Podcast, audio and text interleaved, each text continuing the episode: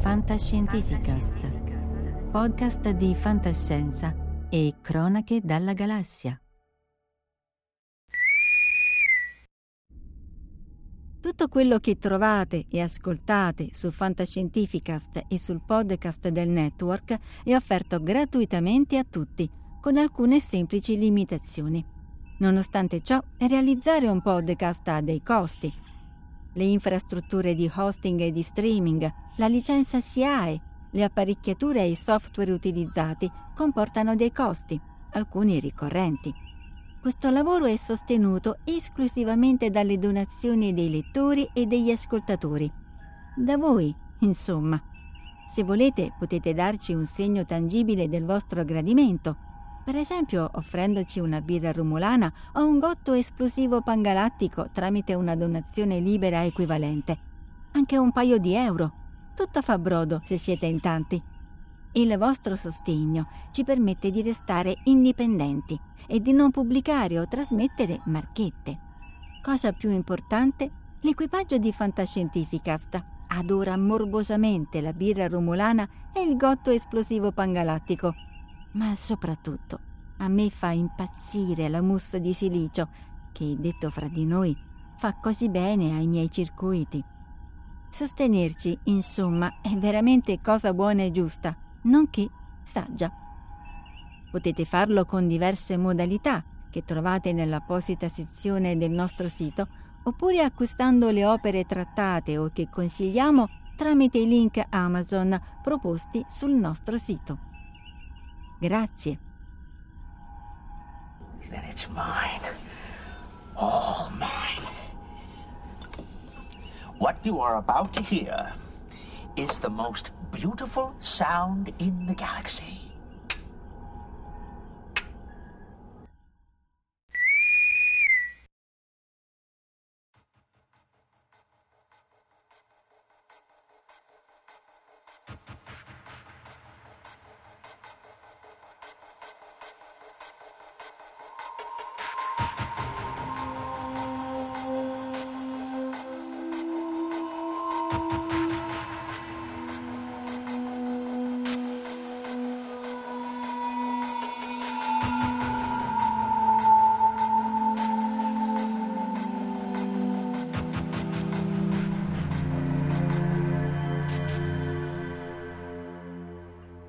Ci siamo anche questa sera, Omar Mafalla Stasi, eh, salutiamo chi è già collegato, Emilio da, da, da, mezz'ora fa, Verusca, Chessi, eh, Marco Casolino so io, di nuovo Verusca, Jack Lanter e Lorenz Detto Lobo.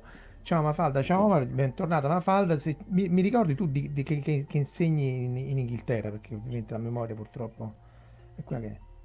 Allora, buonasera, buongiorno, salve a tutti, io insegno um, Cultural Studies, studi culturali e sociologia dei media, diciamo, all'Università di Coventry in Inghilterra.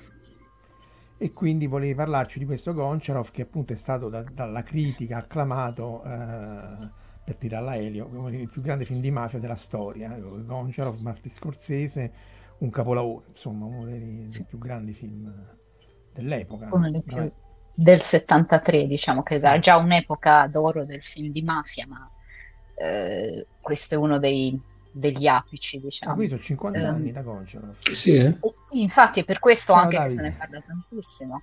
E, ehm, posso, se posso andare avanti con le slide? Sì, aspetta che metto le slide tue, eccoti qua. Eccolo, vai. perfetto. Allora, volevo farvi vedere, eh, per esempio su Wikipedia, cioè Goncharov è famoso al punto che gli hanno dato un asteroide. Penso che a voi interessi questa cosa in quanto astronomi. Sì, 5361 sì, sì. Goncharov che gli ha, credo che nel 76 gli abbiano dato il nome appunto partendo dal film il film ha avuto un successo clamoroso questo, questo è Variety De Niro, e... no? chi c'era? De Niro poi c'era Harvey Keitel oh. um, Sybil Shepard questo è il, il, trailer, non so se vi ricordate, probabilmente chi l'ha visto, cioè, l'ambientazione è stupenda, Golfo di Napoli, eccetera. Um, tratto da un romanzo classico di Matteo J.W.H. Cioè, questo, è interessante che questo sia cambiato nome eh, tipo Malcolm X mm. per protestare contro il modo in cui diciamo, la, la, la società americana tratta i carcerati, quindi si è dato, si è occupato... Ah, cioè praticamente è quasi un numero di matricola sostanzialmente. Sì, sì, sì, sì. come Malcolm X, che ex mm. perché io sono schiavo, il cognome non ce l'ho. Ah, eh, questa mm. cosa qua. Ciao Simone. Eh, e ah. poi chiaramente il successo di, di, pubblico è stato enorme all'epoca, metropolitana di New York. Il successo eh, accademico di critica è stato anche immediato, che non sempre succede. Quindi abbiamo una serie, un, cioè c'è un intero scaffale della biblioteca di, del Dipartimento di Film Studies eh, con, fi, con studi su Goncharov questo qua, Francine Rubek, Violent Delights, Violent Handsome, è bellissimo, è veramente bellissimo, guarda tutti i risvolti omerotici del, di, del film. Ah, addirittura, ragazzi. Sì, sì, sì, no, for- beh, beh, è anche la mia area, me ne occupo. Fra l'altro una cosa interessantissima è che Goncharov nel 73 è riuscito comunque a sfondare, tra virgolette, oltre la cortina di ferro. Questo è il poster eh, cecoslovacco sono... Sì, perché allora c'è ancora, c'è ancora, la cortina, c'è ancora il patto di Varsavia, sì, giusto? Sì, però non si sa come sono riusciti, diciamo, è diventato un blockbuster, cioè, eh, oltre cortina. Ci sono, tra l'altro, tutti questi poster bellissimi di ispirazione sovietica. Un'altra cosa che è successa è questa, ciao Verusca, uh, mm.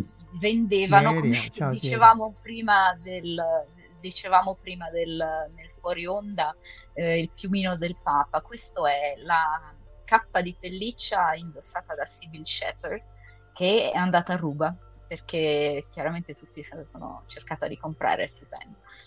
E eh, merchandising, queste Goncharov e Katia. Praticamente. No, perdona l'ignoranza, 73... ma Goncharov, cioè nel, nel, film, perché io non l'ho visto sto film. Eh, allora, chi, Goncharov, È il protagonista, è De Niro, che è un uh, delinquente um, intrallazzatore di russo che scappa eh, a Napoli eh. e rimane invischiato con la mafia, ma era invischiato anche prima con la mafia russa, insieme al suo complice, mh, non si è ben capito, molto ambigua la relazione, eh, Andrei, che è Harvey Keitel, e um, Goncharov ha una moglie, Katia, che è Sybil Shepard, e c'è tutta questa specie di triangolo perché tutti cercano di farsi le scarpe e non spoilerò la fine, ma insomma finisce malissimo con tutti che tradiscono tutti. Ci sono anche i pezzi su YouTube se non sbaglio. Ciao Corrado. È eh, pieno, è pieno, perché eh. poi ci sono... Il problema è stato che, il problema di Goncharov è che c'è stata questa disgrazia che disgrazia fra virgolette, perché la cosa assurda è che questo è un film di mafia, che poi come sapete ehm, tutte le copie sono andate perdute, o si pensava che tutte le copie fossero andate perdute, perché il produttore, um, che si chiama Domenico Procacci, era riuscito a prendere tutte le copie originali, aveva fatto, sai, qui siamo in epoca pre-digitale, non ce n'erano tante delle pizze originali, quelle che vanno in distribuzione, se le era riprese tutte, le aveva messe nel suo yacht nel, nella zona del Golfo di Napoli, credo, ed è saltato tutto in aria. E non si sa bene eh. cosa fosse successo. Beh, le pizze sono, cioè la celluloide è, è, effettivamente non era una cosa furba metterla vicino al, no. a, a, no. a, un motore, a, un motore, a una barcatura. Eh, Però vedi, ecco... Vedi cioè, bastardi senza gloria, per cui non... non lo so, non so cosa... Non si, non si è capito, però quello che è successo chiaramente come parla- se ne è parlato nei giornali di come l'hanno riscoperto da poco, coincidenza, cinquantesimo anniversario, perché sai Blockbusters, ehm, la catena di, mm, come si chiama, di, di DVD di che DVD venivano affittati, sì. eh, chiaramente adesso sono andati tutti in malora e in un vecchio blockbuster, quando sono andati lì era fallito, a ripulirlo hanno trovato una copia, che la vedete qua, una copia su DVD di Goncharov, da cui gaudio e giubilo perché poi con un attimino di tecnologia digitale l'hanno tipo, tipo l'hanno ripreso. 4K77 che è la versione di Guerre Stellari Mm. Eh, mm-hmm. to- senza tutta la zozzeria digitale aggiunta da Luca successivamente, ripulita da un 35 mm, lì era un 35 mm che è stato trovato, un po' mm-hmm. come la The Specialized Edition. Ciao Antonio. Sì. Eh, sì, no, Emilio, cioè non, la celluloide, quella di, di Bastardi senza gloria degli anni 30, quella era proprio eh, esplosiva e infiammabile. Questa Mm. che dice Mafalda eh, è combustibile, cioè non è che esplode come, come, eh, appunto, come Hitler, però insomma se gli dai fuoco brucia che è una Sì. bellezza. Stava anche in ehm, Cinema, Cinema Paradiso, no? che a un certo punto gli Sì. prende fuoco tutta la baracca. Sì, quindi- lì perché siccome la- il proiettore è caldissimo, Mm. cioè tu metti una cosa caldissima. Una volta, eh, re- real life, il mio vicino di casa è riuscito a dar fuoco all'appartamento lasciando la bajour, eh, lasciando il duvet, come si chiama, il piumone di piuma sopra la bajour. Beh, però voglio dire, non è Mm. che... Abbiamo chiamato i pompieri, eh, non è morto nessuno, però insomma. Vabbè, eh, mm. quindi non era stato bello, non è stato un bel momento. Comunque la riscoperta è stata una, una cosa stupenda, però eh, c'è un piccolo dettaglio che finora vi ho, eh, diciamo, taciuto, che non è vero alcuni- niente. Alcuni l'hanno, l'avevano un po' accennato sopra, eh. Eh, no, non è vero Cioè- niente. Cioè, cioè, No. l'articolo su Guardian c'è. Cioè, allora aspetta. Questo Eh, articolo, è, eh, l'articolo su Guardian c'è. E una delle cose, una delle cose che vi ho mostrato c'è, ma non vi dico qual è. Tutto il resto è stato inventato. Eh, il, la, la cosa è partita così. Eh, da qualche parte in eh, una di questi sweatshops eh, in Cina o in qualche paese fanno queste scarpe taroccate prendendo con eh, optical eh, character recognition, cioè una macchina scannerizza poster, cose eccetera, e riproduce le finte etichette. E è uscita questa cosa su una scarpa, questa è l'etichetta che sai sulla linguetta della scarpa. E qualcuno l'ha messa su Tumblr nel momento in cui, cioè Tumblr, ehm, si parlava molto di Tumblr perché si pensava che quando Elon Musk ha preso Twitter si, la gente andasse su Tumblr. O quello o Mastodon, sì, perché oramai lì Mm. Twitter è un po' un disastro. Vabbè, era stato, era stato quel momento lì. E qualcuno ha fatto, guardate che è sta cosa, che è? Io non sapevo che Scorsese avesse fatto un film chiamato Goncharov. E la persona su, su Tumblr ha fatto quello che abbiamo fatto noi. Ci ha risposto, ma chi è sto imbecille che non, ho- che non conosce Goncharov? E ha cominciato a fare finta ed è diventato un, quello che si chiama appunto mitopoiesi spontanea e collettiva. E tutti hanno cominciato a tenere bordone, a fare finta come abbiamo fatto finta noi, raccontando le, le cose più assurde, tipo lo, lo yacht, l'esplosione, la celluloide, gi- basta andare avanti, praticamente stavamo trollando ed è diventato un trollaggio collettivo.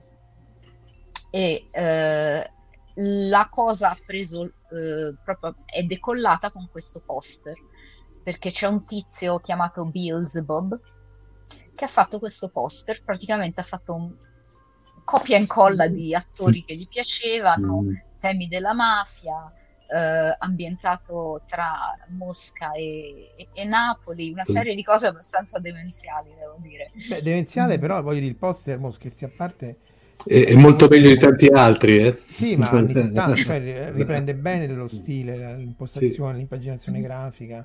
eh, T- tutto quello che ho fatto vedere prima era fan art, era prodotto da fan. Quindi il trailer c'è, se voi andate su Gu- sempre su YouTube non possiamo, se però voi andate eh, su YouTube cercate Goncharov trailer, c'è di tutto, c'è persino un crossover con i Muppet che funziona eh, infatti, crossover per crossover, Lobo eh, su- suggeriva il crossover tra Piedone lo sbirro e De Niro in Goncharov, che effettivamente sarebbe stata... È bellissimo, no, quella scena l'ho vista, è bellissima. E, e, e- aspettate, eh, quindi, quindi praticamente quello che è venuto fuori è stato questa esplosione al punto che eh, un gruppo di persone hanno fatto un documento su, su Google Drive, su, su Google Drive, hanno fatto un GDoc dove sono riusciti a ricostruire scena per scena l'intero film, la sceneggiatura e Ha l'intero fatto, film. ha fatto lo screenplay praticamente. Sì, sì, sono, cioè la gente arrivava, scriveva, aggiungeva, ma l'avete vista questa scena? Eccezionale. Cosa ne pensate? Cioè il, il trollaggio che a- coalesce esiste come verbo. Sì, che poi trascende. Tra l'altro, tra l'altro che anni, di che anni stiamo parlando? Perché... eh, eh, eh, cosa di Goncharov? Aspetta, del, no, la, la, la, del 73, no, la, me- la meta creazione, cioè tutta questa... novembre, dice- novembre 22. Novembre 22, 22. eh, eh. Fra l'altro, il trollaggio è stato praticamente arrotolato a valle o a monte perché eh, personaggi famosi hanno cominciato a, a- a a contribuire. Questa è Linda Carter, Wonder Eh, Woman. Wonder Woman. Sì, che praticamente sul suo Tumblr, e lei non è un'imitazione questo, ha postato io e Fonzi alla premiere, al- alla premiere di Goncharov. eh, Al Chinese Theatre. sì. Poi ri- Ritwittata da 60.000 persone, già solo Sì. quello. eh, non- E no, ma il culmine è stato questo, sì. che alla fine sono Qui andata chiudi da cerchio, Scorsese. sì, Andiamo a casa. Sì, sì, sì. Scorsese fa, sì, sì, certo, no, cioè, sì, sì, no, no, è stato un bel film, mi è piaciuto farlo. Ehm, Che qui c'era sotto la figlia, qui, giusto? Che ha Sì, cominciato... qui c'era la figlia sotto, che praticamente la figlia che è abbastanza giovane ha visto tutto ciò che stava succedendo online, ma papà, ma questa cosa? E lui fa sì, sì, certo, l'ho fatto io, chiaro, no? Ora magari non si ricordava certa età. Ah, può essere pure. Però il risultato è stato veramente un momento fantastico. Ehm, e volevo citare, praticamente è, stato un LARPing, è un LARPing collettivo di gente che ha continuato a, a giocare a- all'esistenza di Goncia. L'ARP sarebbe live action role playing per chi non, Sì. non fa live action role playing. Mhm. E appunto ognuno poi in character che porta avanti questa cosa qua. Eh, Mhm. Un po' si trovava anche in Lovecraft, però era un po' antelittera, però appunto la creazione del mito lì era da una sola persona, però poi in realtà anche Lovecraft si è stesso il mito con, con gli altri autori e così via. Eh, interessante però che questo qui eh, sia appunto, come dicevi tu, nato spontaneamente, cioè non creato dal singolo. Sì. Ehm, li- volevo citare una- un, qualcuno, un post anonimo su Tumblr, cito, trovarsi insieme e divertirsi cercando qualcosa di completamente inutile e stupido, ma in ultima analisi significativo perché noi gli diamo un significato, che tradotto in termini tecnici col mio cappello accademico eh, si parla di mitopoiesi emergente collettiva, cioè creazione di un mito che sfugge di mano emergen- le proprietà emergenti della materia, lo saprete molto meglio di me, eh, infili varie proprietà, varie caratteristiche, eccetera, fanno pop e risulta una cosa diversa semplicemente dalla somma delle parti. È collettiva perché non c'è un autore qui. E la domanda che interessa a me, come diciamo dal mio punto di vista professionale, è come si arriva a questo tipo di mitopoiesi emergenti collettive, come funzionano, perché siamo così affascinati da questa cosa. Ci siamo appena fatti mesi e mesi di Goncharov eh, su internet. No, anche perché poi E- questo c'è da dire che è interessante, scusa ti interrompo, perché non è pericoloso, perché poi andremo a Sì. trattare cose simili, ma molto più, che hanno fatto molti più danni. Sì. Quali sono le conseguenze non volute? E infatti potremmo passare a una carrellata di altri tipi di, chiamiamole beffe, ehm, di vario tipo, che sono più o meno simpatiche e carine. E eh, non tutte sono collettive, però sono tutte mitopoiesi emergenti, nel senso che appunto la cosa sfugge un po' di mano. Eh, e la prossima è... Va bene, Ah, queste sono le famose teste di teste Modigliani. Modigliani. Gli anni. Io fra l'altro, dov'ero? Non ero in Italia in quel momento. No, non ero in Italia. Voi cosa... Ma io stavo in Italia arrestato e mi ricordo che c'era sta cosa. E... Vabbè, fondamentalmente all'epoca me la ricordo e all'epoca anche prima che si venisse a sapere che erano fake, boh, vabbè, eh, anche chi se ne frega. Quando poi venne fuori che erano fake era divertente perché, eh, anche perché poi pure lì, tra- la- soprattutto nel campo dell'arte, no, la cosa poi trascende, come quando Banksy eh, tritura il suo stesso foglio nella... e quindi poi alla fine eh, su- sull'arte c'hai una dimensione di, di, di, cioè il vero e il falso poi si, si, si mischiano in maniera un po' eh, non così netta. Ciao Luca. Sì, c'è una gigantesca linea d'ombra sostanzialmente, zona d'ombra ah, a fare le cose. Mi ricordo la puntata di Portobello, ma io questa cosa non me la ricordo. Non so se è una Portobello? No, interessante però questo. Ma non torna come anni. Non so se è, una trollata del De Salvo o se è vera. non credete a nulla di quello che state sentendo. Stasera poi, stasera. comunque le teste di Modigliani era un po' una beffa ma anche un po' una truffa, no? cioè non lo so, erano studenti, non so se veramente cercavano di venderle per farci dei soldi oppure se poi se ne uscirono dicendo la la la la non, non no, ma le avevano buttate al mare, no? Le avevano tirate su, da, scusa, al mare. Tirate fiume, su dal, um... dal fiume. Un canale, La cosa bella è che fior, fior, fiore di critici e di... L'avevano... Eh, l'avevano, l'avevano no, perché questo si vede il montaggio analogico, per dirla alla Boris. Credo l'Arganci fosse cascato, una cosa del genere. Secondo me, secondo me, erano partiti magari con scopi, diciamo, non prettamente ludici, diciamo così, o scherzosi, poi mm. magari appena hanno visto che aria poteva tirare, no, no, ma abbiamo scherzato. Non... No, sì, anche perché poi su quello si innesta, ma ci arriverà sicuramente la, anche l'effetto Mandela, cioè che poi sì. su, tu, su, quello c'è anche il fatto che uno poi le cose se le ricorda sbagliate mm. e quindi mm. poi, ciao Stefano, eh, ah, lo dissero poco dopo che era una, che era una beffa, dice beffa. Stefano. Mm. Sempre che mm. sia vero, non che mettiamo in dubbio lui, ma è la puntata che met- fa mettere in dubbio qualunque cosa. Mm. Eh... E, ehm, e, comunque il fatto, il rivelarlo, quando rivelarlo e come rivelarlo è importantissimo se andiamo poi a vedere la teoria di come funzionano queste cose, ve ne riparlerò dopo.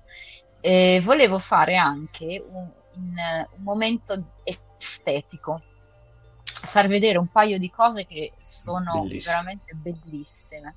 E ne vuoi parlare tu, Omar? Ne parlo io di questo. No, il, Vo- il Voynich te lo lascio. No, beh, se vuoi te lo posso introdurre, ma sicuramente, dato che tanto l'hai proposto te, perché io l'avevo visto di sfuggita fra le mie divagazioni notturne su eh, insonni No, tra l'altro il codice Voynich, tra l'altro, viene anche, tra l'altro, se non sbaglio, viene, viene scoperto qui in Italia, se non ricordo male. È roba fallo, nostra, di Tor Vergata. Tor Vergata, sì, a Frascati. Nella...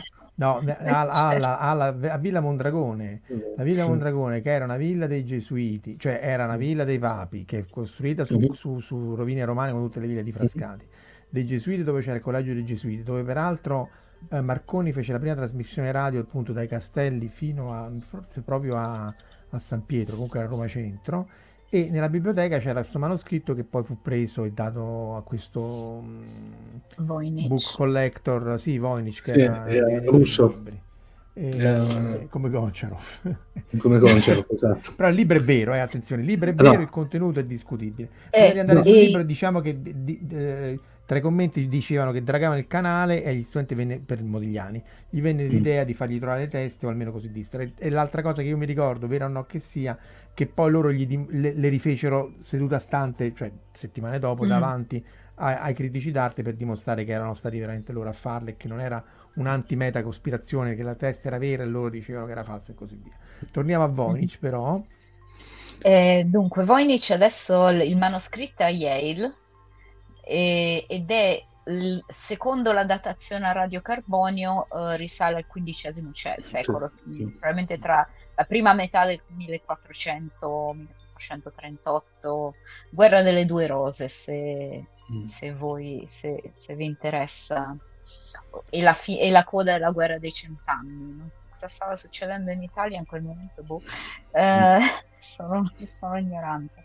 Tu sai meglio mm. quella inglese di storia. Eh, la, la, la, bellezza di questo manoscritto, che chiaramente mi dispiace per quelli che si sentiranno il podcast, è che effettivamente è un libro grosso tipo un, come un paperback e, e, ci sono delle illustrazioni di piante, animali, eh, costellazioni anche.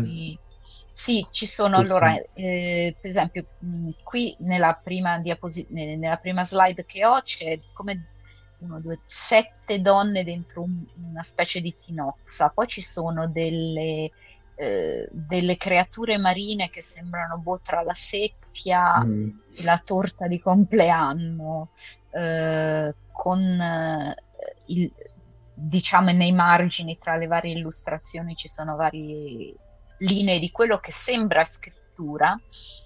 Eh, poi ci sono illustrazioni astrologiche, come dicevi tu, vedi, ci sono delle boh, come costellazioni, stelline, omini, mm. donnine, castelli, eh, in uno stile più o meno appunto medievale, 1400, tardo medievale. E strani animali marini e o forse spazzole, non saprei come descriverle. Vedete bene la... si comincia a vedere in questa slide la scrittura che è come dei non geroglifici, sono come boh, dei nodini, sembrano de... sembra fatto all'uncinetto. E qui si vede molto è, meglio. È vulcaniano. Eh, eh sì, ah. è, non si capisce. Ci sono stati tutti i tentativi del mondo di, mm. di, di, di decifrarlo. Ogni tanto, mm. esce, ogni spesso esce fuori la solita persona che fa nessuno mi ha capito.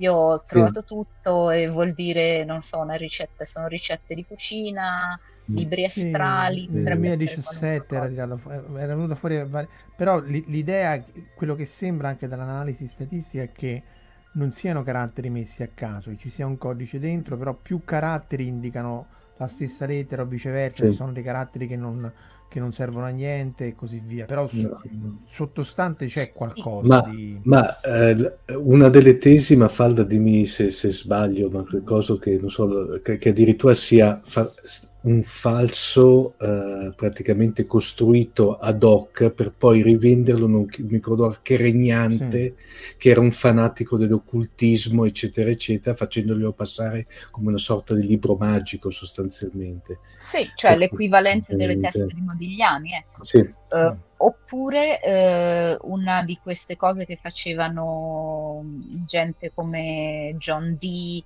l'astrologo di, di, di Elisabetta I, eh, John Wilkins, che era un altro di questi, che poi viene citato, ripreso da Borges, eh, perché John Wilkins mm. era un matematico mistico. Sai questi antecedenti mm. degli scienziati che erano tipo Newton, che erano scienziati, però allo stesso tempo credevano delle cose sì, sì. abbastanza, diciamo, interessanti e di nicchia. E questo John Wilkins, eh, poi ripreso nella, in un racconto di Borges che si chiama eh, La lingua analitica di John Wilkins, perché questo faceva crittografia, scritture segrete. Mm. L'Inghilterra del, dell'epoca era praticamente un nido di spie create dallo Stato di polizia, creato da, da Walsingham, il, il, grande spione di Elisabetta I. Era... Rodolfo II di Boemia. Era il, il, diciamo quello per cui perché tra l'altro di, dicono che hanno ritrovato sostanzialmente all'interno della copertina c'era proprio una lettera eh, che, no una, una, lettera una sorta di eh, diceva che praticamente che le, una sorta di cessione di questo libro per, che, quella che poteva essere una sorta di presupposta autentificazione della cosa. Ma in effetti, tra l'altro, eh, se si gira su internet, si vede, a vederlo è bellissimo comunque. No, scanalizzato c'è proprio... tutto, eh. Scanalizzato sì, c'è Yale... tutto su internet. Quindi... Sì, Yale digitalizza tutto quello che ha ad altissima risoluzione, quindi se entrate nella biblioteca no. di Yale tramite internet è, è, è bellissimo, è bellissimo, è stupendo. Mm. Mm. Però il fatto parlando... che sia scritto in questo pseudo, scusa, questo pseudoalfabeto, mm. però non siano caratteri a caso, mm. lascia perplessi sull'ipotesi che sia proprio un pacco completo venduto, perché se gliel'hanno venduto allora gli dovrebbero aver dato anche il codice per decrittarlo, perché altrimenti, eh, che poi si è andato perso magari, però insomma non mm. era è un, no, è un pacco credibile, chiama, un esatto. pacco credibile, ecco, diciamo una cosa poteva essere come il falso iPad con sotto Android, tieni una roba del genere. Ah, ah, funziona, funziona, venuto... però. A me viene in mente, non so se sapete la storia delle, diciamo, di molti, per esempio, fratelli gemelli, eh, o anche delle sorelle Bronte che facevano dei librini in lingue loro inventate, quindi mm. coppie di fratelli o di gemelli, oppure nel caso dei Bronte erano quattro, che si mettono lì e inventano una, proprio una lingua che sanno solo loro e che è Mm. un codice che non ha alcun senso e non deve avere alcun senso. Ha- è una specie di gioco, una comunicazione di queste tre, quattro persone. Questo a me è venuto in mente, però non ne so niente. Però se è una lingua che sa- cioè se è una lingua se tu stai dando informazione, appunto l'analisi statistica, anche se non te la fa decrittare, ti fa capire che c'è un'informazione dietro e questa sembrerebbe appunto obbedire ai, ai criteri statistici che ti dicono che dentro c'è Ah. un messaggio. Tra l'altro Sì, la cosa, potrebbe- la Sì. cosa interessante è che a un certo punto, nella- perché mi pare che viene diviso in sezioni, se non ricordo male, cioè sezioni almeno hanno per convenzione gli studiosi che ci lavorano sopra e c'è a un certo punto quella che viene definita la sezione botanica, dove ci sono le famose piante a cui accennavi prima, c'è una pianta di girasole che allora non doveva essere conosciuta in Europa all'epoca della presunta, della presunta creazione del libro, ecco, per cui c'è anche questo alone di mistero sotto, ecco, mettiamola così. Mhm. Beh, appunto, qui, qui entriamo nel- nei prossimi capitoli di come si scopre che gli Aztechi e, e i faraoni erano cugini, queste cose qua. E facevano le Eh, piramidi tutte e due. E facevano le piramidi tutte e due perché ci sono, non ci sono infinite forme geometriche. Sì, che poi Eh, ma- fatto la- La, la verità è che poi c'è Giacobbo che è il capo di tutti in quanto rettiliano. Cui- Sì, i rettiliani esistono. E anche se adesso con la morte della regina purtroppo c'è una crisi di la successione morte, questo, che questo lo dici tu, la morte. no? è morta. Eh, eh, diciamo il, pa- il passaggio in un piano superiore eh, Eh. di tipo dianetica, eh, che però comunque ha fatto una crisi di successione che manco il trono di spade. Eh, è dura. Mm. Eh, volevo però passare per ragioni di tempo, ah, perché sì, è bellissimo il, Ecco, il manoscritto Voynich e il codice serafiniano è ancora più bello. io non, Vai, Omar, eh, vai. no, qui, qui mi dissocio anche se allora il codice Serafinianus è bellissimo perché è fatto da questo artista che è tal Luca Serafini che non è eh, premesso che non è imparentato con il sottoscritto per intenderci che questo artista molto particolare anche lui ha fatto dicono che tra l'altro si sia anche ispirato al, al- al- al manoscritto Voynich facendo questo libro qui però volutamente eh, come dire volutamente eh, indecifrabile sostanzialmente anche qua illustrato con diverse diciamo piante strane eh, animali strani eccetera scusa Mafalda prego Scusa, sì, questo, per esempio, Esatto. piante strane, animali strani, Tony. che è una specie di barboncino a rovescio. Esatto, E- ma e anche questo, a parte la gioia degli occhi, perché è veramente bello il codice proprio a vedere il coso, ma co- qui però non c'è una, ve- proprio è, una- è un- esperimento artistico, proprio nel senso più, più stretto del termine. Iacovitti, per certe- Questo- Sì, sì, sì, sì, sì, sì, sì, in effetti. Qui vedete una specie di cavallo con un abito da sera che diventa una specie di coda mm, Il cavallo schifosa. larva, è un cavallo Cavallo larva, cavallo bruco. Mm, La scrittura anche qui è inventata, sono grafemi, sono- non lo so. sì. E eh, ho letto da qualche parte che lui, l'autore, diceva: Ma volevo ricreare la sensazione di quando sei bambino e leggi, guardi le figure di un libro senza prima che tu impari a leggere, quindi vedi tutti questi segnetti, sai che significano qualcosa, ma boh.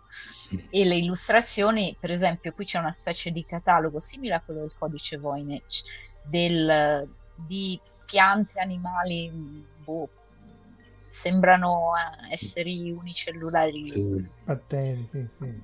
quelle cose che trovi negli stagni, quelle... Sì, sì, Sì. sì. Amebe. Ecco, grazie. Eh, stranissime però, quelle cose che più le guardi più sembrano strane, cioè sembrano un animale, poi in realtà sono una scarpa, ehm, boh, un- uno strumento musicale.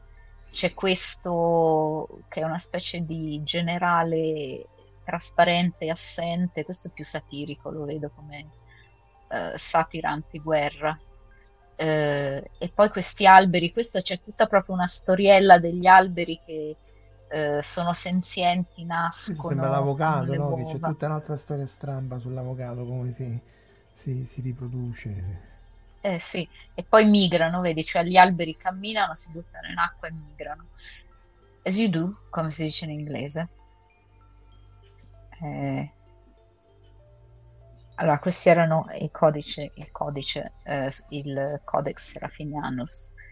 Ah, abbiamo altro da dire su questo, a parte guardatevelo perché è bellissimo. No, no, a parte guardarlo che è bellissimo, no, è... questo secondo me è, è, bello perché proprio è, è, è qualche cosa volutamente, cioè fatta, come dire, cioè, è una cosa falsa, si sa, non ha nessun fine, come dire, di opaco o criptico, diciamolo così, eh, è interessante vedere proprio come esercizio artistico, secondo me. Mm.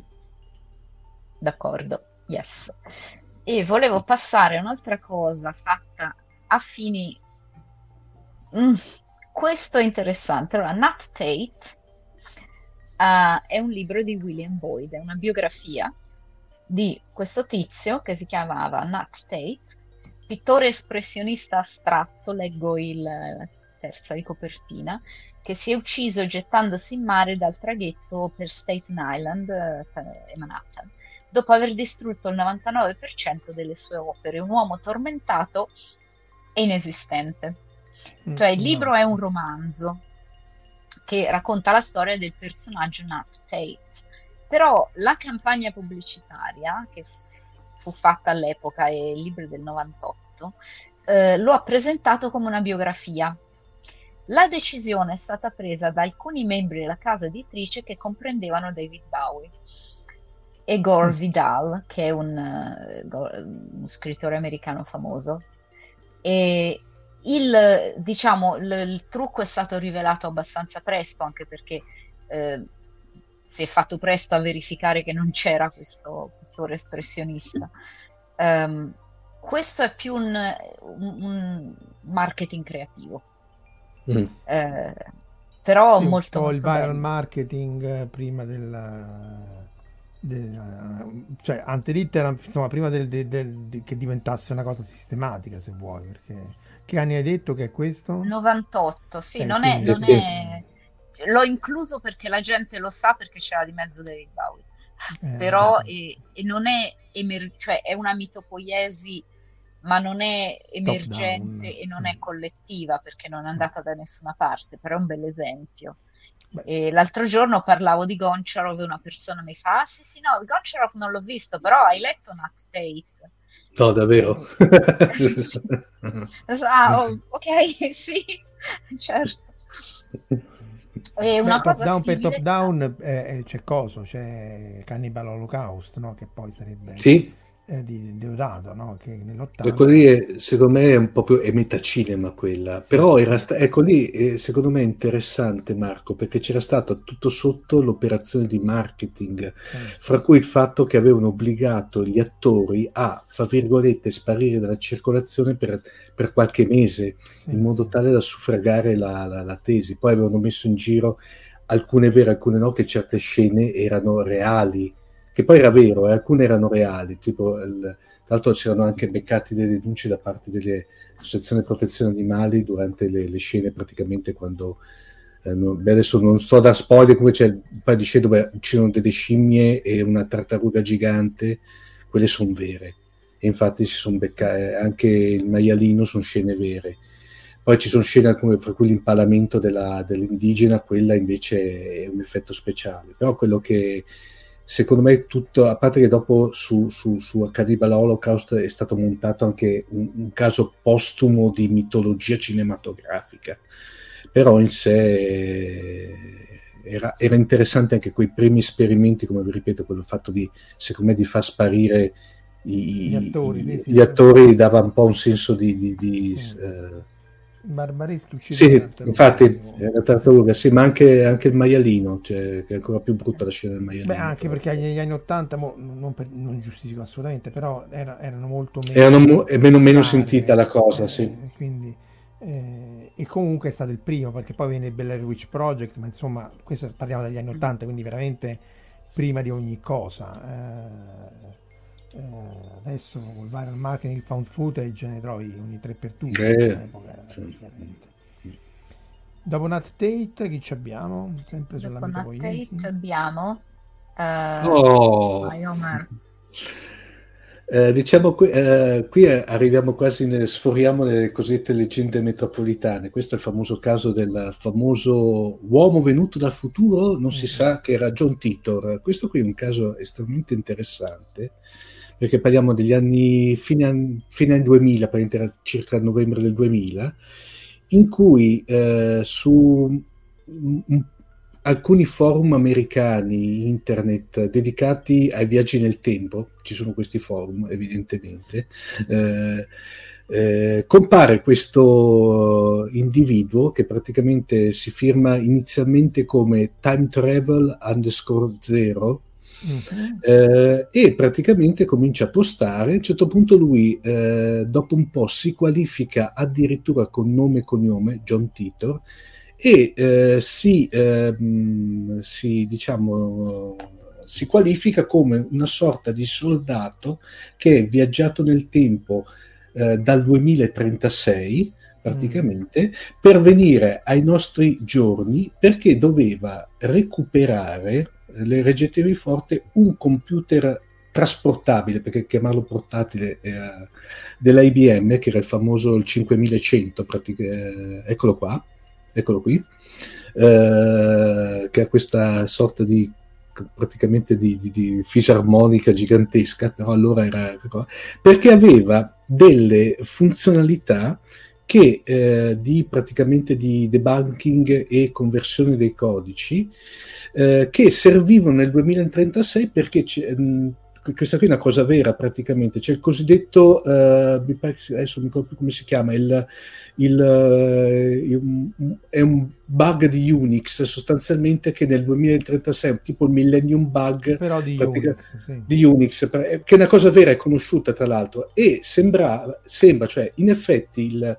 il 5100 aveva dentro delle caratteristiche di debunking eh, di eh, debug di, dei programmi Unix che tra l'altro IBM stessa non aveva pubblicizzato per cui praticamente eh, qui la, anche la cosa era eh, ristretta solamente nei, nel ristretto giro dei progettisti per cui era dovuto tornare indietro farsene dare uno da suo nonno per poi ritornare nel 2036 e fare questo lavoro nel frattempo lui intanto che chattava allegramente con gli altri appartenenti del forum comincia a dare una serie di, come posso dirvi, di indicazioni su quello che era il futuro, si scopre che sostanzialmente nel, c'è stata una seconda guerra civile americana che dopo è sfruciata addirittura in una terza guerra mondiale a causa della Russia che si è incazzata e ha bombardato tutti praticamente, 3 miliardi di morti, eh, ormai c'era un discorso di, come dire, di ruralità, di, gli Stati Uniti si erano spaccati in cinque sottostati eh, con capitale nello, nel, adesso, eh, Omaha. Dico, oh, esatto, in, in Omaha. Omaha, sì, Nebraska. Nebraska. E, ehm, la cosa interessante è che eh, tutto sommato era uno che e, e poi tra l'altro parla anche dell'aspetto fisico, per cui si parla praticamente che tramite il CERN, io parlo sempre del 2000, si è scoperto che i viaggi del tempo erano possibili, dà anche indicazioni sulla sua presunta macchina del tempo con tanto di modello che veniva installata, guarda caso, qui non so se è una citazione di John Tito, su una macchina, per cui leggi e torna al futuro, eh, tra l'altro fa anche vedere delle fotografie, fa vedere delle fotografie, tra l'altro ovviamente sfocatissime, del manuale di istruzioni della, della macchina del tempo.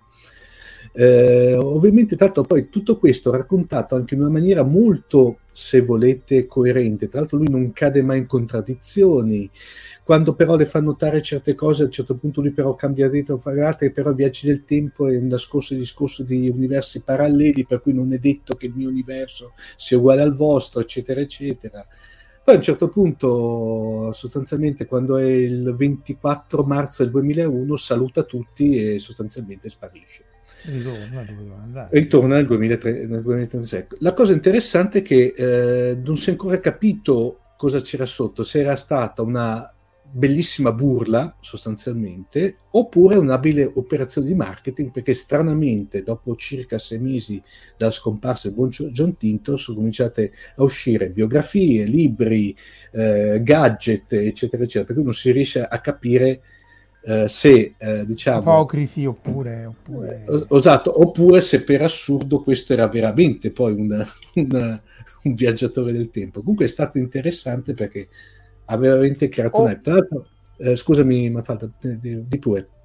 Di pure. Mi è venuta un'idea, oh. un'ipotesi, potrebbe essere mm. una, diciamo, un progetto di uno studente. Io mi ricordo nel 92, quando stavo, ero ancora studente, ehm, ed era l'epoca delle, diciamo, il cyberpunk, eh, imperava, mm. nanotecnologie, eccetera. Come parte di un, un, una ricerca che stavamo facendo con un gruppo di, di colleghi di, di, altri studenti, abbiamo messo su un sito web eh, di nanotecnologie che vendeva nanotecnologie. Ora, un sito web nel 92, quando praticamente ce n'erano 5, e abbiamo beccato diversi polli che ci scrivevano per avere le nanotecnologie sul sito. Beh, c'era, ve lo ricordate, mm, Bonsai Kitten? Sì, sì, Bonsai Kitten, caspita, è vero che era, stata, era, eh. che è venuto fuori un casino con uh, animalisti incazzati come vipere praticamente no me lo ricordo era, interessante uh, immagino che molti, molti eh. magari raccontalo per Omar perché molti se lo ah, ricordano uh, allora, eh, allora io mi ricordo più che altro il clamore mediatico c'è stato a un certo punto questo diciamo questo ragazzo che ha messo sostanzialmente, come dire, ha creato questo sito tra l'altro di com- tipo commercio online, uno dei primissimi commerci online, in cui vendeva, adesso agitevi forte, eh, ovviamente erano fatti tutti photoshoppati, questi eh, gattini che erano cresciuti in barattoli sostanzialmente.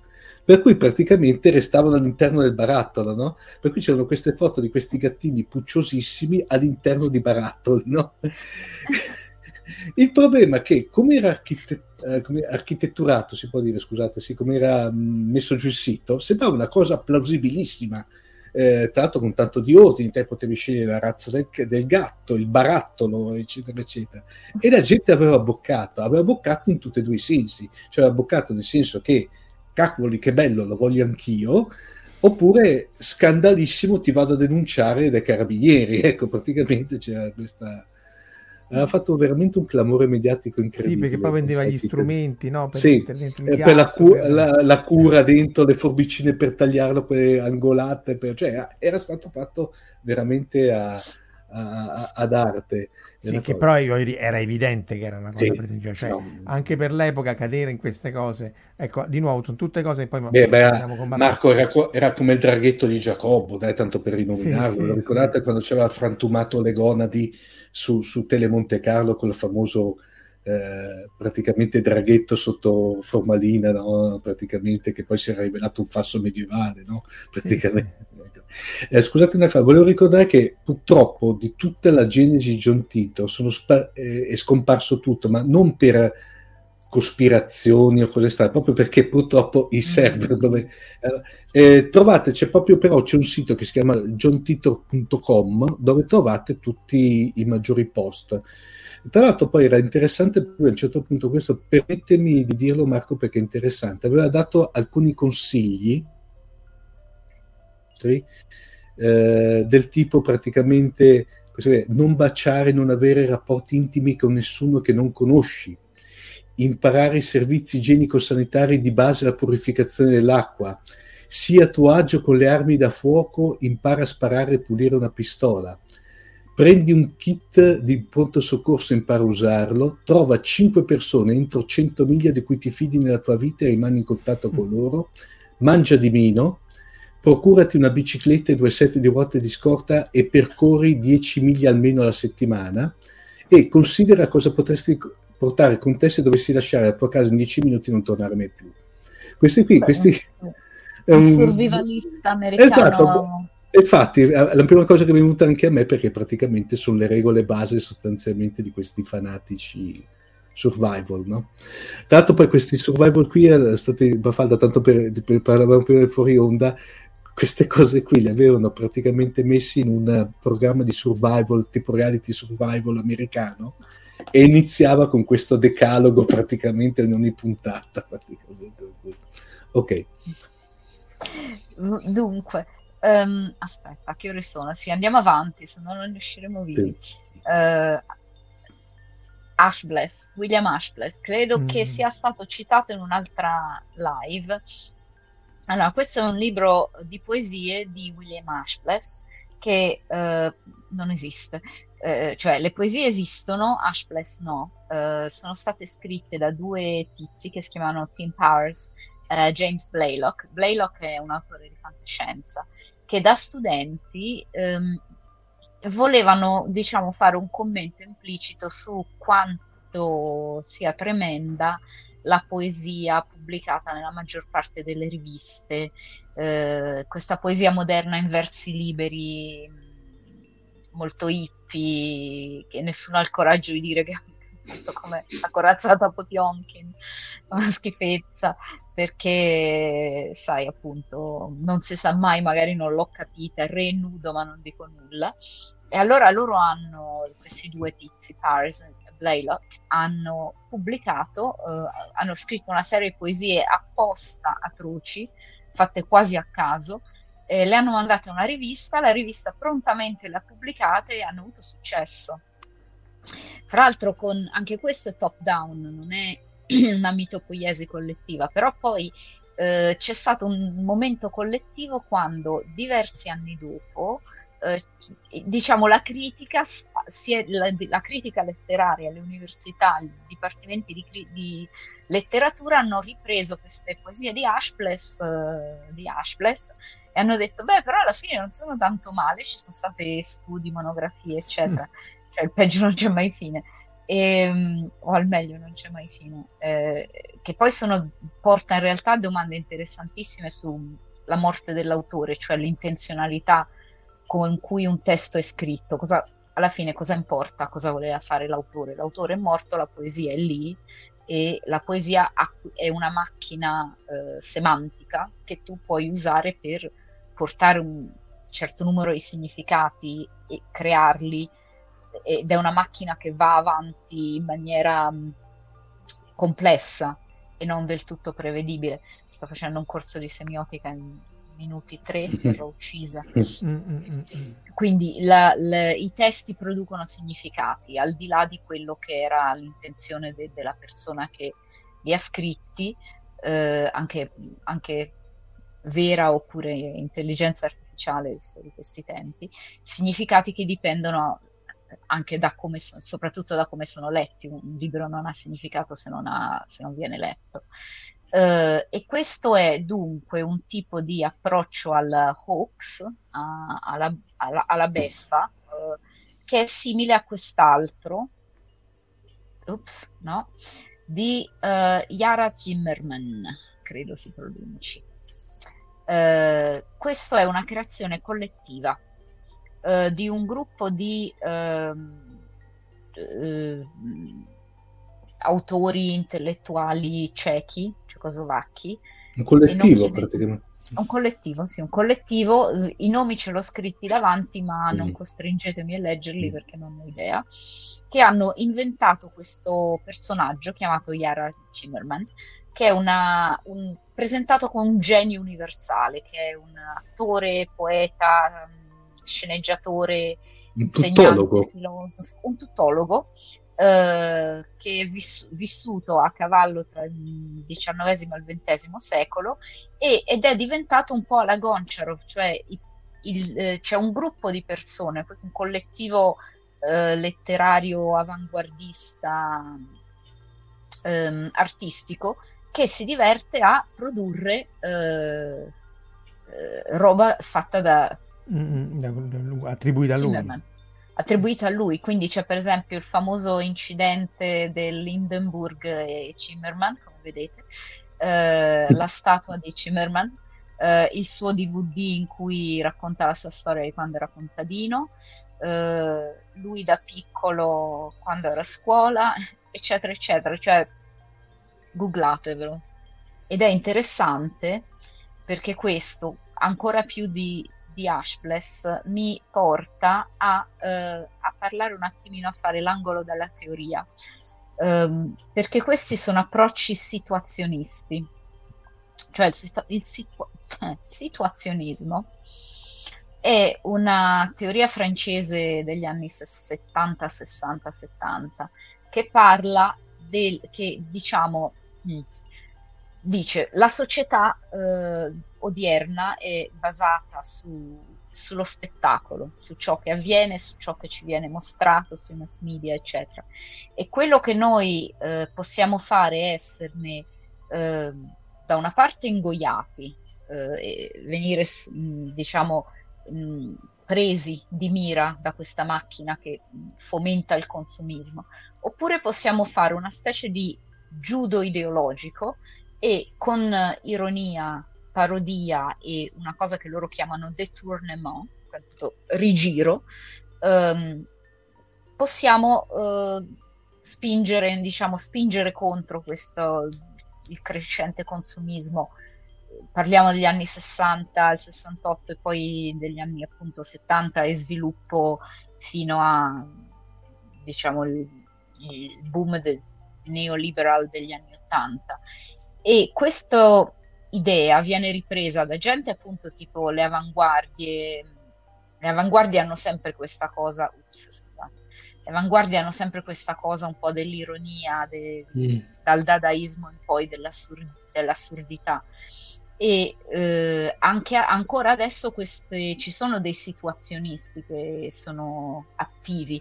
Per esempio, Adbusters è un collettivo di artisti che fanno finte pubblicità cercando di far vedere appunto il lato, il lato assurdo del consumismo, vedete il panino con una, due, tre, venti 20, 20 hamburger dentro e sotto c'è scritto siamo felici? Beh, mancano eh, le patatine per essere felici, però.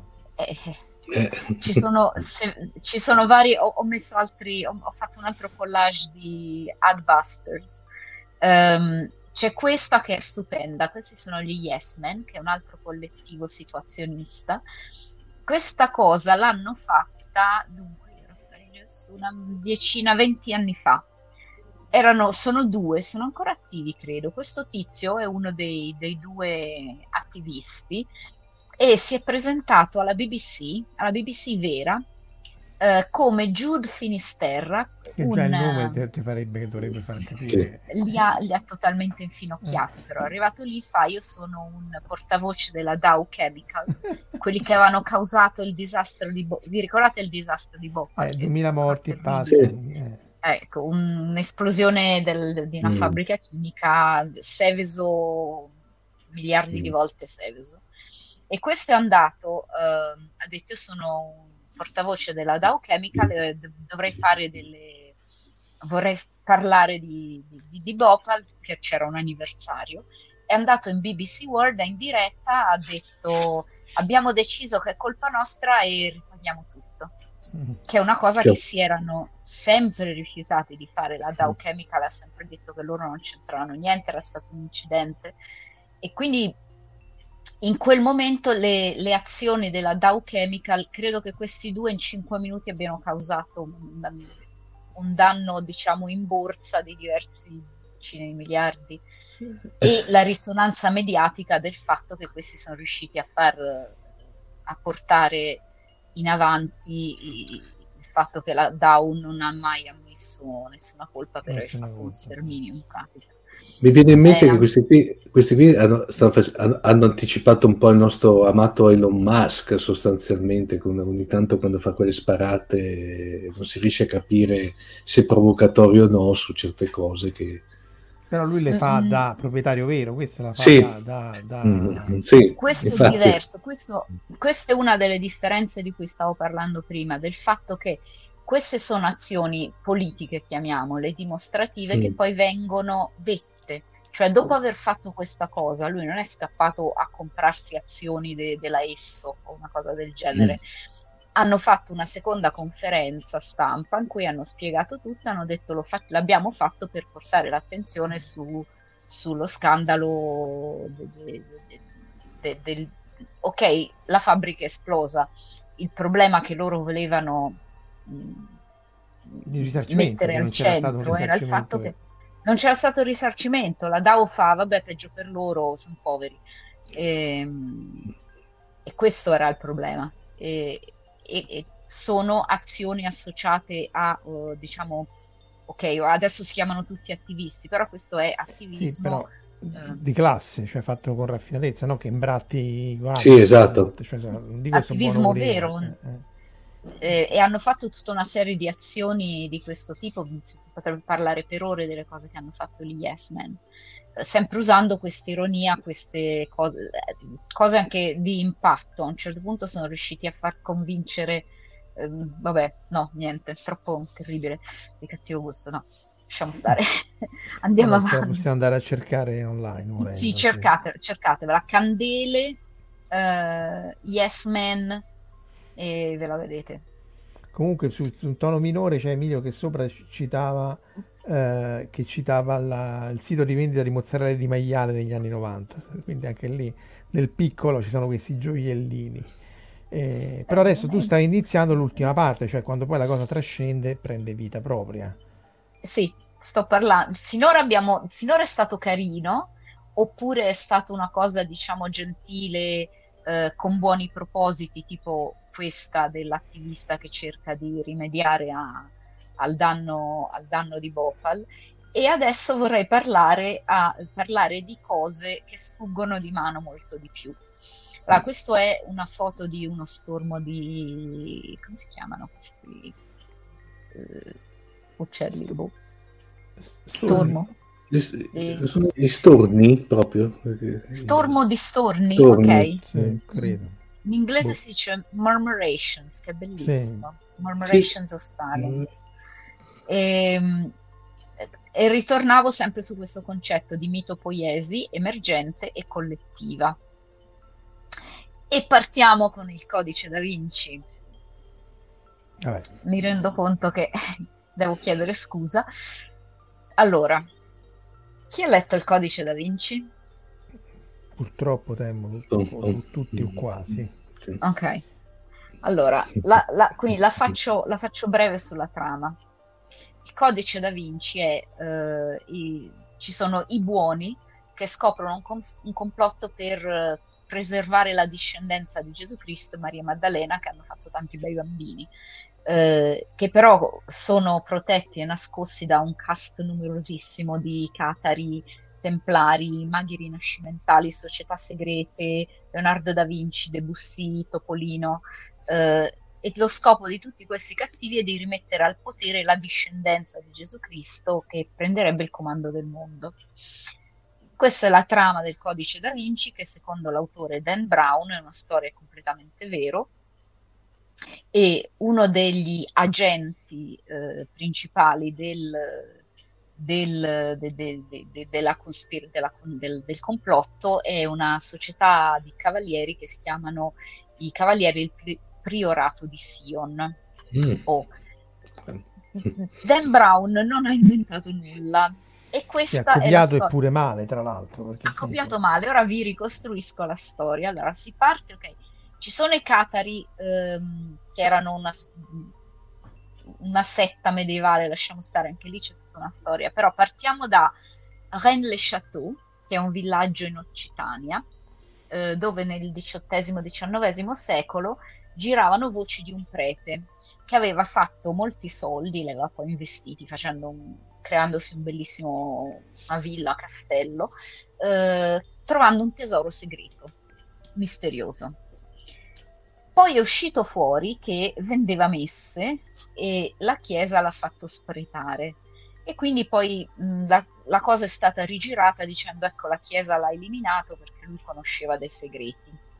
Però era una leggenda locale. Nel dopoguerra un francese, non mi ricordo più il nome, un pied noir, cioè un francese mh, etnicamente bianco ma stabilito in Algeria, dove aveva una fabbrica di pasta, se ne torna in Francia perché in Algeria c'era stata la, la- la guerra di liberazione e, e compra la casa di questo prete per farci un ristorante. Il problema è che non era una grande idea perché questo, questo posto, Rennes-le-Château, è nel mezzo del nulla, è una, è una zona povera della Francia e non c'era niente, a parte appunto castelli.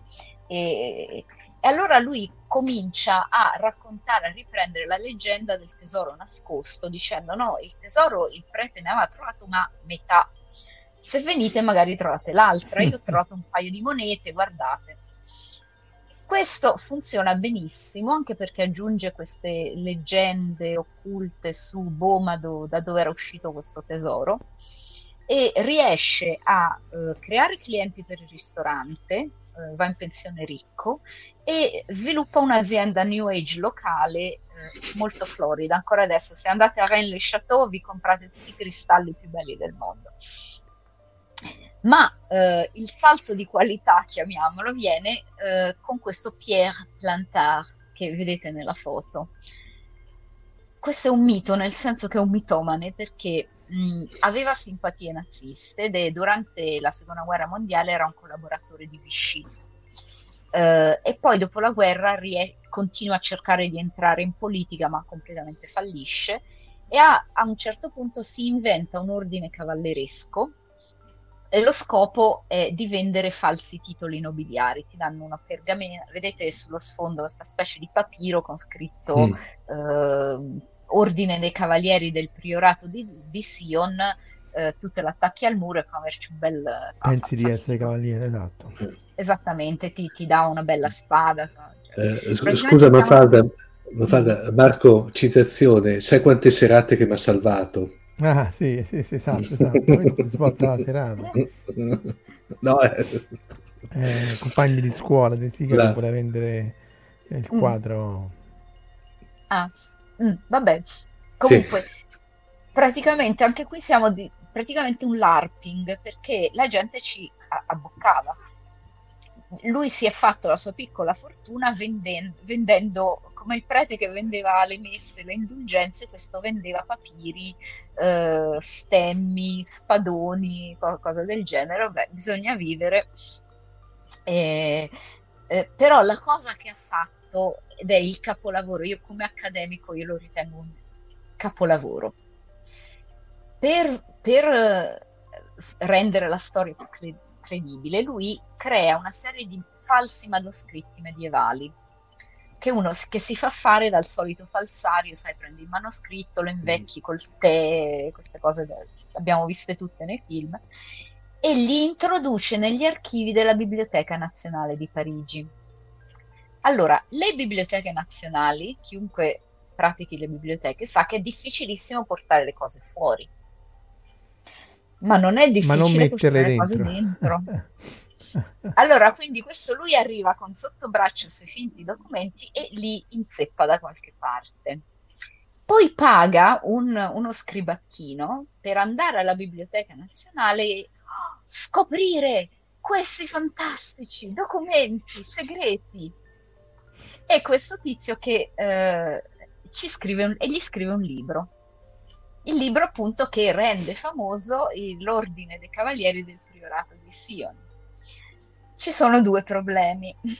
Questo tizio che lui ha, eh, ha soldato, che si chiama, mi viene da ridere, scusate, Harry Lincoln, ha fatto anche lo sceneggiatore per Doctor Who e si è inventato att- della storia dei cavalieri del priorato di, di Sion ci ha aggiunto la parte della discendenza di Gesù Cristo e Maria Maddalena, che non c'era nei manoscritti di Plantar. Quindi eh, siamo di fronte appunto tipo questa cosa di Goncharov che cresce con la gente che ci aggiunge cose finché mm. diventa sempre più verosimile.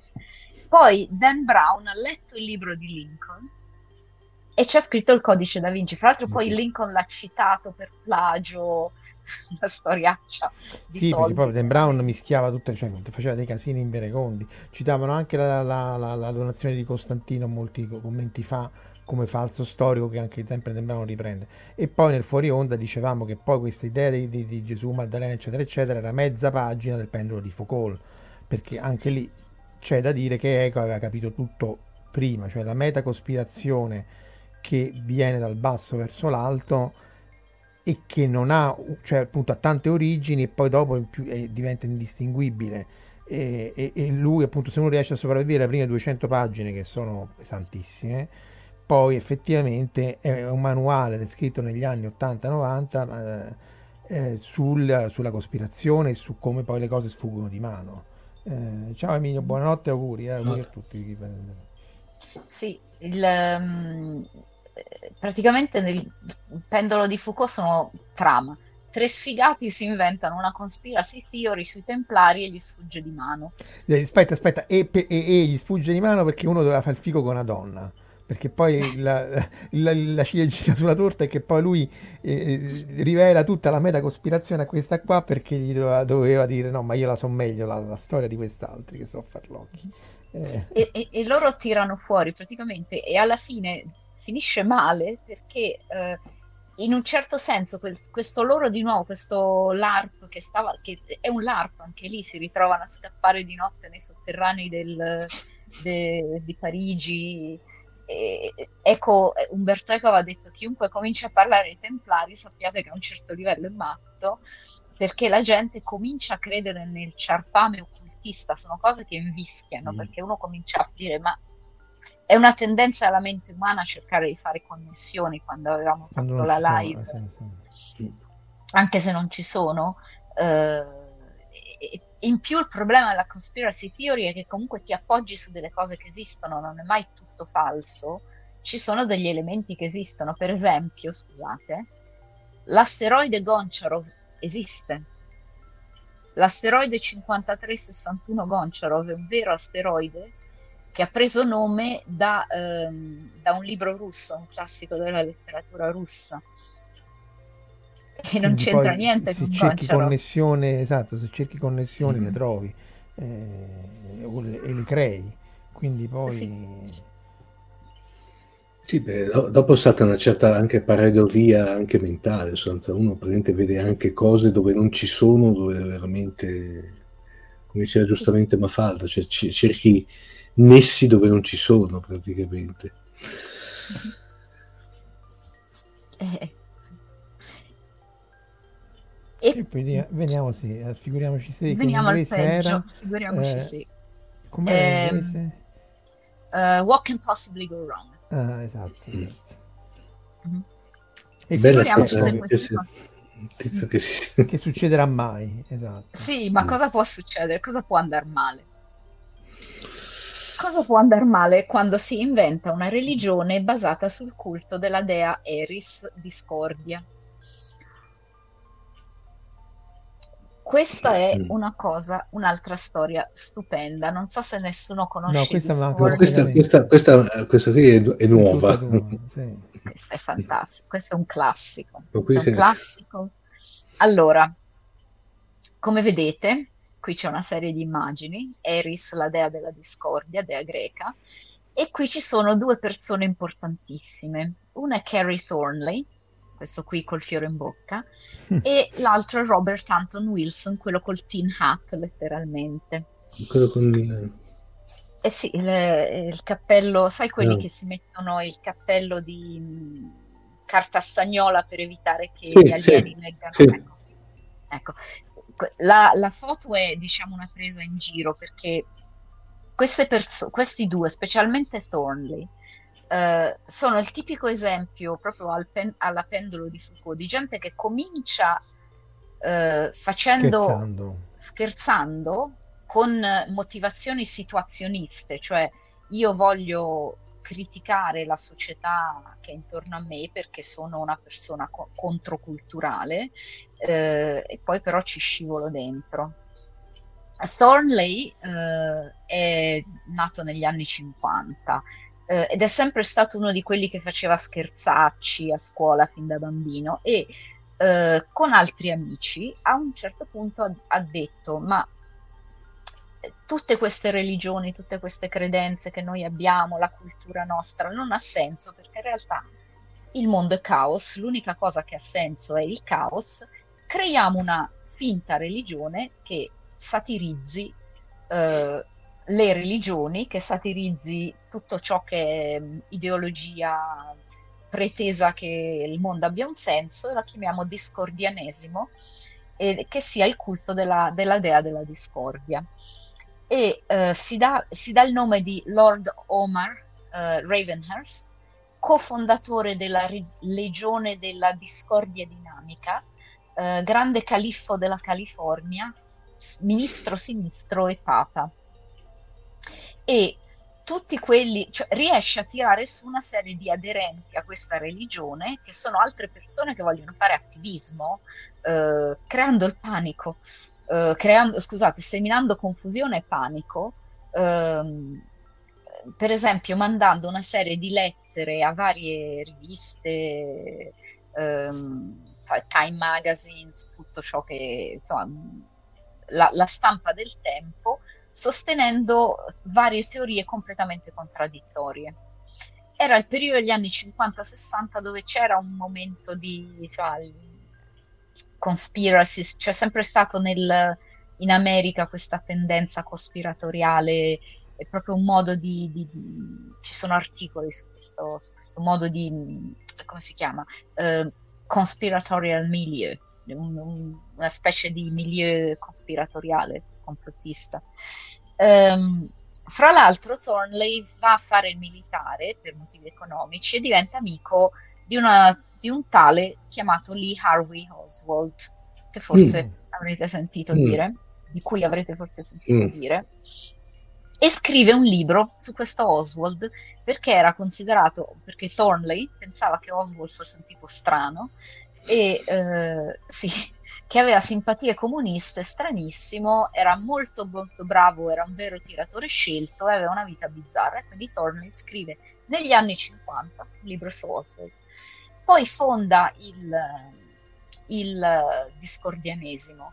È possibile, eh, 99% eh, possibile, che sia lui che eh, Oswald siano stati soggetti a, a uno di questi esperimenti militari. MK Ultra. Eh, esattamente, Quindi. dove prendevano soldati e li imbottivano di LSD senza dirglielo. Questo non è un, cioè, questo, era, questo, questo, è un vero complotto, e poi, poi parliamo della differenza tra teorie dei complotti e veri complotti. I, ehm, i, l'esercito americano faceva esperimenti su, su, sui soldati mh, i soldati sono sempre stati innaffiati di droghe durante le guerre, eh, i nazisti hanno introdotto l'uso di anfetamine, la, la, la, guerra lampo si fa non facendo dormire la gente per quattro giorni, mm-hmm. erano, erano, completamente imbottiti di anfetamine. Eh, e questi gli veniva data l'LSD dosi massicce. E purtroppo poi Thornley negli anni eh, ha avuto dei problemi di salute mentale molto gravi triggerati, come si dice, in, in provocati, scatenati. non scatenati. Cioè il problema ci sarebbe stato, non è che l'LSD ti rende schizofrenico, però lui aveva tendenze schizofreniche probabilmente e a un certo punto è arrivato al punto che eh, quando poi eh, Kennedy è stato, quando Oswald ha assassinato Kennedy e sempre Thornley che sia era... stato lui. Sempre c'è che sia stato lui. Sempre che sia stato lui. Um, Thornley ha cominciato a fare, ah che bella idea, era mio amico. Uh, sì, dimostrando che non era un granché a tenere le cose segrete. Uh, è stato, però la commissione Warren l'ha assolto perché lui era in un'altra città quel giorno, era di, proprio, non riusciva a accusare, anche volendo, non riuscivano a, a implicarlo.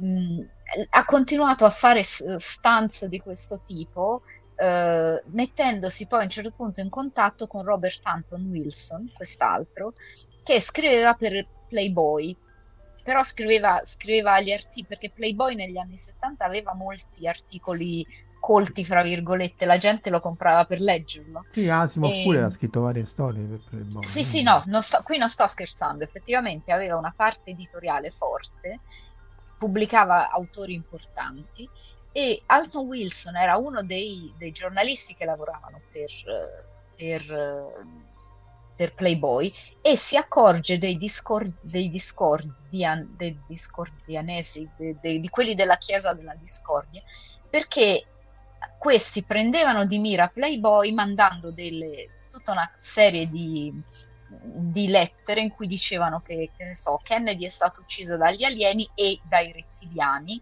e anche è morto di cause naturali allo stesso, uh, allo stesso tempo. Uh, chiaramente per seminare discordia, che è quello mm. che stavano facendo a livello religione. che sinceramente non penso che nessuno effettivamente la vedesse come una vera religione, era un'azione tra la beffa e tentare di Beh, in America sovvertire il sistema.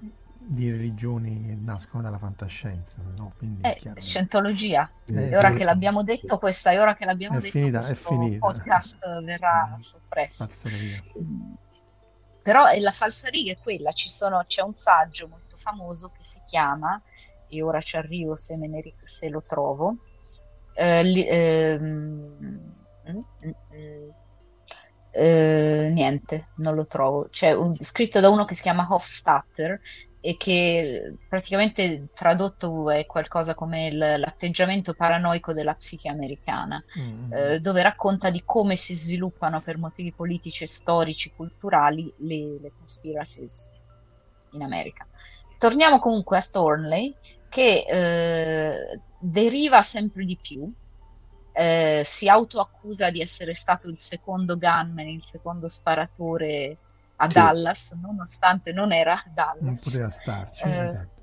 No, eh, e mh, finisce praticamente, mh, vive quasi per strada, ehm, problemi di salute mentale crescenti eh, e mh, fa parte, si converte prima allo- all'oggettivismo di Ayn Rand, che è una cosa di destra, poi ritorna a fare una sex cult magic eh, sul stile di Aleister Crowley, poi mi ricordo che altro fa e poi alla fine mh, lo sfrattano e praticamente muore mh, di stenti in una foresta che è, è orribile Ah. come no è triste finisce tristemente però ha è stato una delle persone più influenti nella controcultura americana degli anni 70 perché per esempio ha- è stato uno dei, cre- dei primi creatori di zines di zines in senso, intese in senso politico e soprattutto con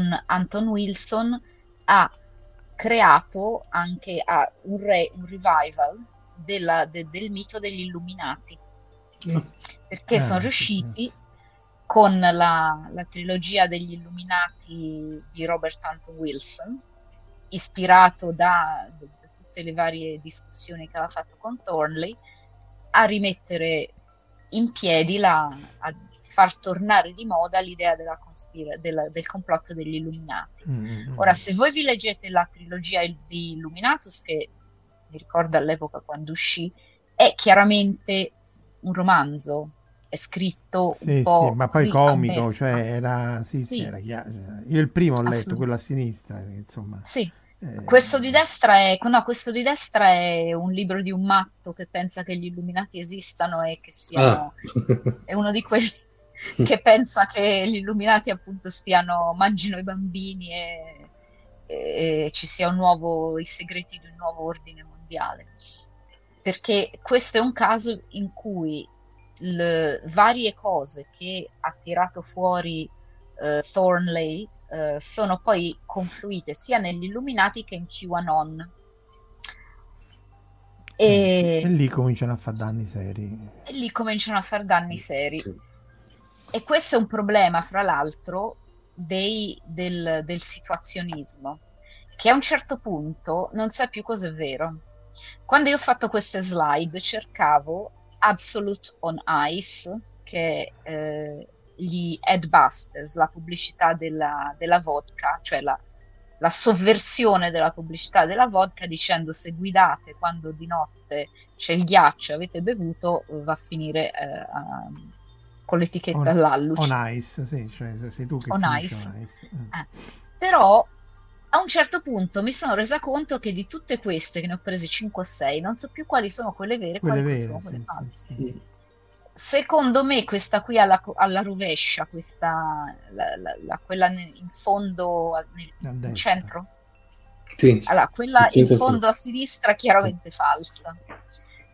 Eh, Quella Absolute Achievement non ne ho idea, quella sotto neppure, e quella a destra, che è una citazione del, del quadro di Van Eyck, eh, i, i- coniugi Arnolfini, eh, penso sia vera, ma non lo so. Quindi a un certo punto mi sono trovata con un absolute loop, Mm. perché questo è il problema.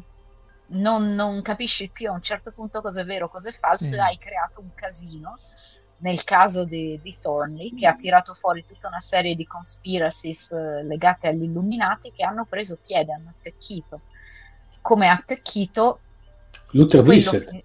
Mm, Luther Blissett chi no, conosce il eh, calciatore? Ok, chi conosce il calciatore Luther Blissett? Dai, dai, parla, dai Omar, dai. sei milanista? Allora, no, non, okay. io, nonostante, nonostante, devo il mio nome a motivi calcistici, ma non, non, praticamente io e il calcio siamo cose divergenti. Comunque, no, Luther Blissett, tanto io ho avuto, ho avuto il piacere di, di, vederlo giocare tanto anche dal vivo praticamente.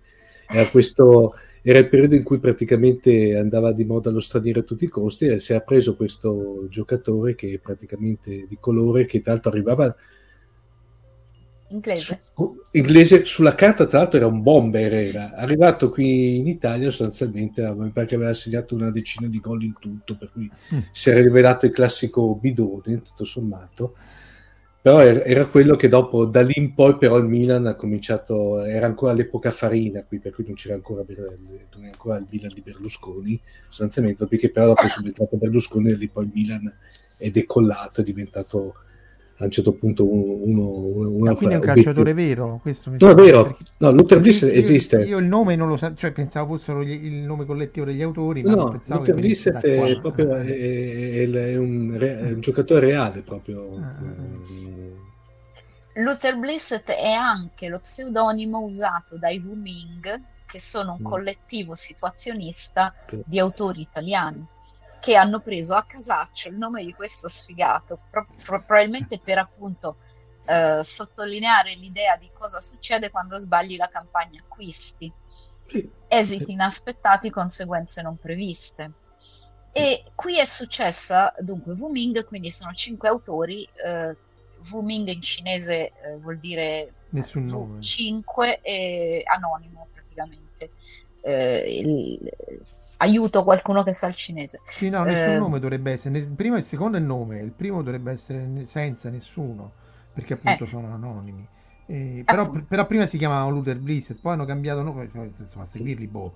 Eh, sì. Hanno cambiato nome 50 volte e, e, e hanno scritto... ancora, eh, ancora quando erano Q, quando appunto erano ancora Luther, Luther Bliss, prima di diventare sì. Wuming. hanno scritto un libro chiamato Q e lo hanno scritto aspetta che non trovo più l'anno, ma l'hanno scritto tipo nel 90, nel, nel 90 una cosa del genere. E, eh, aspetta, eh, non mi ricordo più l'anno. No, tu vai avanti, cerco l'anno. Nel 99 l'ho trovato. Eh, eh. Allora, la storia di Q, quindi nel 99, ok, tempi non sospetti, sempre per motivi, diciamo, eh, politici, ideologici, hanno scritto un libro eh, dove si segue la storia di un uh, eroe del popolo nelle, nell'Europa della riforma protestante. Um, e questo è un, un, tizio, il protagonista, il buono, cerca di ehm, sollevare la popolazione contro l'oppressione delle varie guerre, il casino, la riforma, i protestanti cattolici e questo buono viene inseguito da, una, da un eh, misterioso Q che è una spia uh, della Chiesa e che uh, insegue il, il, nostro buono cercando di intrappolarlo perché uh, lo vuole eliminare, perché dal punto di vista della Chiesa cattolica eh, che cos- nel libro vista come un'entità cospiratoriale eh, e oppressiva, eh, questo tizio che cerca di liberare i, i contadini e di avere sorti meravigliose e progressive, eh, deve essere eliminato. E, e, e il libro insomma, è complicato, va avanti, però di base l- la struttura del libro è c'è questo tizio chiamato Q che manda dei messaggi segreti in codice ai suoi capi, che sono un'organizzazione abbastanza oppressiva e cattivissima, organizzata in maniera religioso-militare e, e che cercano di eh, infinocchiare e intrappolare e essere cattivi verso il popolo inerme. Sì, in generale era tutti, perché la Chiesa non era l'unica, però insomma è un po' Mm. una scrittura È un romanzo, bella, è un romanzo mo- tra quello che era il popolo che cercava di affrancarsi dalla schiavitù religiosa, politica e così via, battere moneta da soli e così via, facevano anche Mm. eh, le carte false, nel senso proprio le, le lettere di bancarie false e quindi e questo Q che poi tra l'altro sta per Coelè, l'ecclesiasta, no? dall'autore greco Sì. pseudonimo, quindi eh, che, che- che poi era soprattutto al soldo di Carafa, che poi mi pare che è Paolo IV, se non ricordo male. Eh, il Eh, cardinale Cara, Sì, sì, sì, Giovanni, Gio- un papa. E, e tra l'altro poi il cattivo, questo Q, è interessante perché quasi non si vede, cioè si, si capisce, do- cioè la rivelazione c'è, ma insomma è, molto in, in seconda, in secondo piano, è molto interessante come trovata letteraria. Questo è molto bello. Io altri che ho letto loro, 1954 e altri un po', un po' meno. Eh, C'è anche la continuazione di Q che mi manca, onestamente. Però Sì, la merita. continuazione di Q è questa. Il Eh, fatto vedi, questa che è l'altra continuazione, quella quella questa è la esatto. continuazione di Q. Cioè, eh, cosa, co- cosa può succedere che non va? Ehm, si parla, allora, riassunto, Q, QAnon. Diversi anni fa, intorno al, beh, all'inizio della campagna elettorale di Trump, quindi nel 2015, eh, su 4chan, che è un, un- un- era un board eh, che, ade- che c'è ancora, ehm, online, eh, qualcuno chiamato Q ha cominciato a fare dei Q-drops, a mettere dei messaggi molto, eh, molto criptici, molto Stile, stile Radio. Londra. Sì, che annunciavano in maniera totalmente proprio tipo la Sibilla, com- completamente boh, tipo il cielo è blu, però ci sono delle nuvole.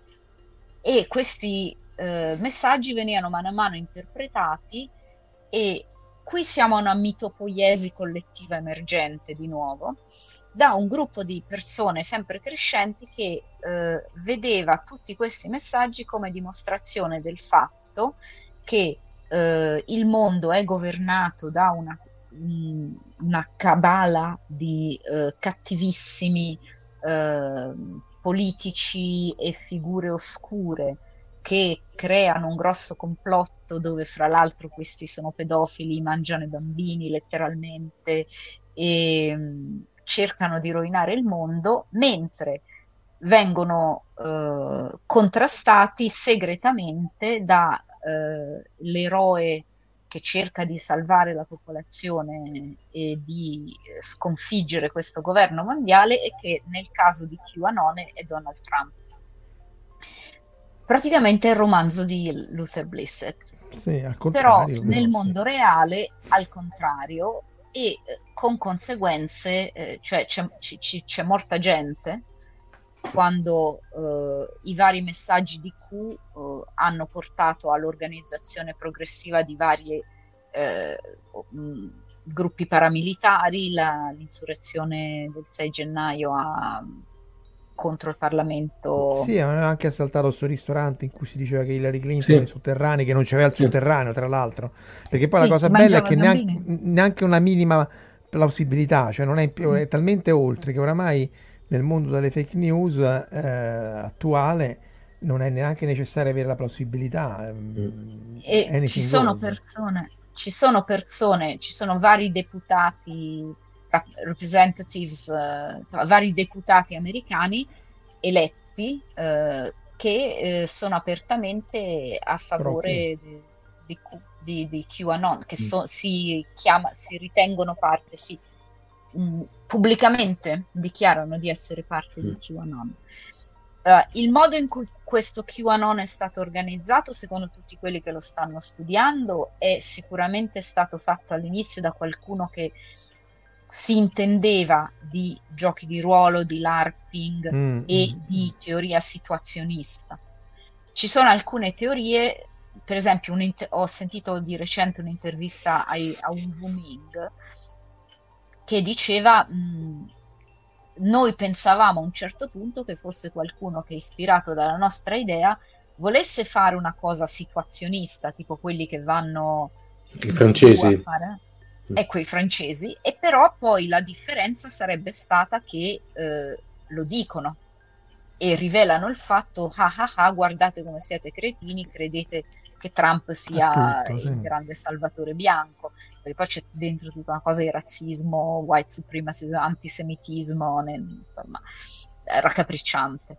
E poi il secondo ancora analisi, parlavamo del codice Voynich, secondo varie analisi mh, semantiche, lessicali, statistiche, la persona che ha fatto i primi Q-drops, cioè i primi messaggi, non è più postato. Le, I Q-drop successivi sono scritti da altre persone. No, e quindi potrebbe essere una cosa tipo nata scherzando, mm. nata scherzando, finita malissimo. Mm.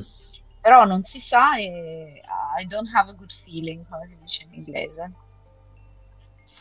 E... Sì, perché poi oramai una volta che appunto vabbè, apri il vaso di Pandora è un po' scontata, mm. però una volta che, che, che, che la gente crede a tutto, poi è impossibile dire mm. guardate tutto è una boiata, sia perché poi la gente non la metterebbe mai mm. eh, e poi perché comunque fa comodo a tutti pro, pro, prolungare queste cose.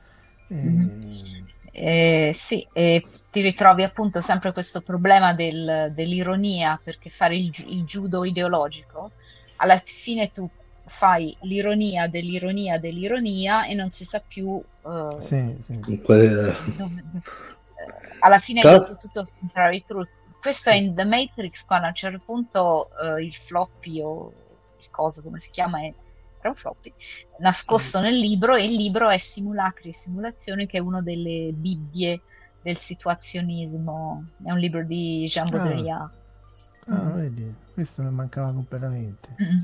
Sì, sì, e sapevano cosa stavano facendo. Eh, eh. Però arrivi a un punto di... ti, ti perdi nel tuo stesso nella tua stessa furbizia e a un certo punto forse la cosa migliore è di prendere sì, perché il problema è appunto che poi non puoi più fare troppe battute o troppe cose perché sì. poi la gente ci crede e, sì. e, e, e, neanche poi credono che tu stai scherzando cioè oramai non, non eh, complice anche internet che comunque No, se io faccio una battuta di persona col tono della voce si capisce da tante cose. È diverso, sì. Se la scrivi diventa molto più complicato, ci devi mettere emoji o queste cose sì. proprio.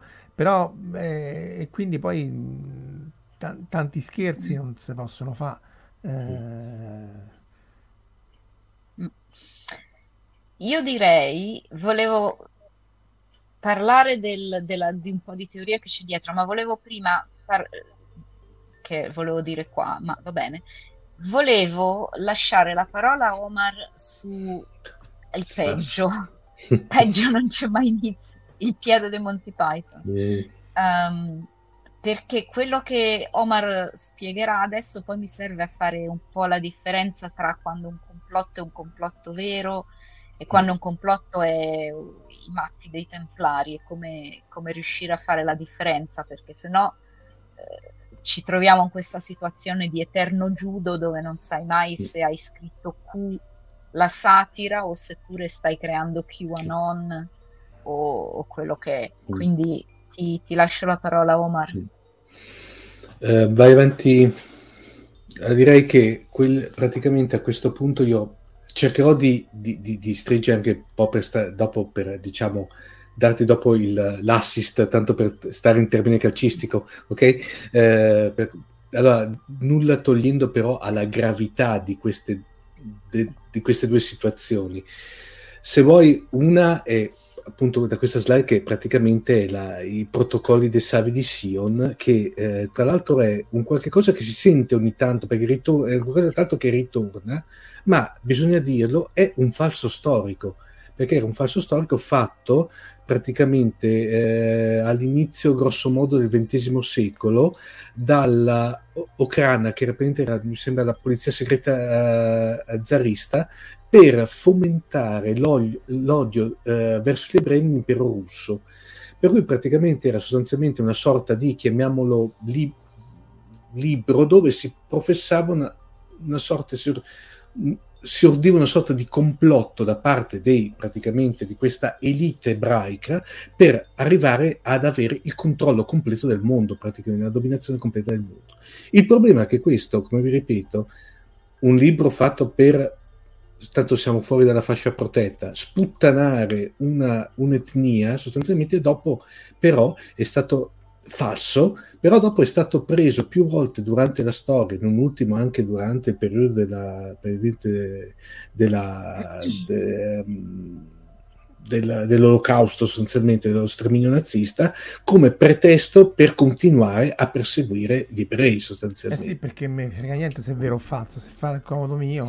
No, tra, tra l'altro poi, bisogna dire una cosa Marco, che era confezionato bene, cioè praticamente era chiamiamolo il prodotto, eh, se si, um, utilizzando magari anche un termine sbagliato, però che ci può stare, era ben confezionato, di conseguenza sostanzialmente eh, anche, diciamo, faceva presa perché aveva questa parvenza di eh, plausibilità. Ecco. Mm.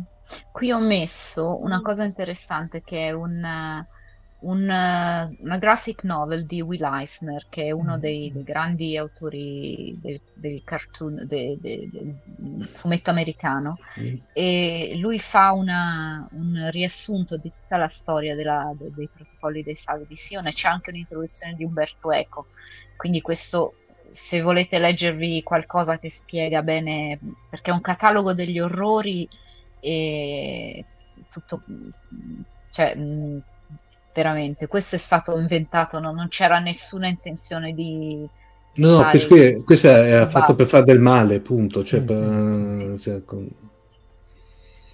Però questo fatto. è un falso su un complotto che non c'era, cioè sì. è il complotto di un complotto, nel senso che il complotto dei Savi di Sion era di comprendere il mondo, che era falso, però costruito ad arte per fare il complotto, perché poi di complotti appunto MK Ultra è una, più che complotto di, di, di cose nascoste, anche il complotto del cartello delle case mh, che fanno le lampadine, cioè quello degli anni, negli anni 1920 le lampade a tungsteno si sono messe a tavolino farle, per farle durare di meno, infatti ci sono ancora le lampadine pre anni 20 che vivono ancora adesso, cioè poi è questo che poi immagino stai per dire che poi ci sono i complotti veri è, è, solo che il meccanismo di solito non è quello che uno vede nei fumetti, nei cartoni animati, che tut, anche, anche, la mafia, no? come lo diceva anche Lucarelli, non è che si siedono intorno al tavolo e dice adesso alla, al capone, si va in maniera trasversale, è difficile che ci sia proprio...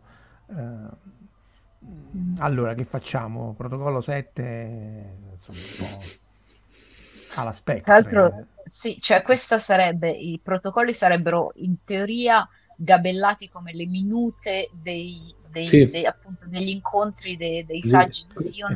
No, i verbali, i, ver- i verbali, erano i verbali letteralmente. Sì. I verbali di loro che fanno buah, siamo cattivi, cioè sì. assurdo. Eh. Cioè, immagino eh. tipo consiglio di amministrazione sostanzialmente, una roba del genere. No, tanto poi il protocollo già dà anche l'idea pesante, cioè perché secondo me è proprio una parola che, cioè, come dire, dà l'idea, se non è un complotto, un qualche cosa che si chiama protocollo.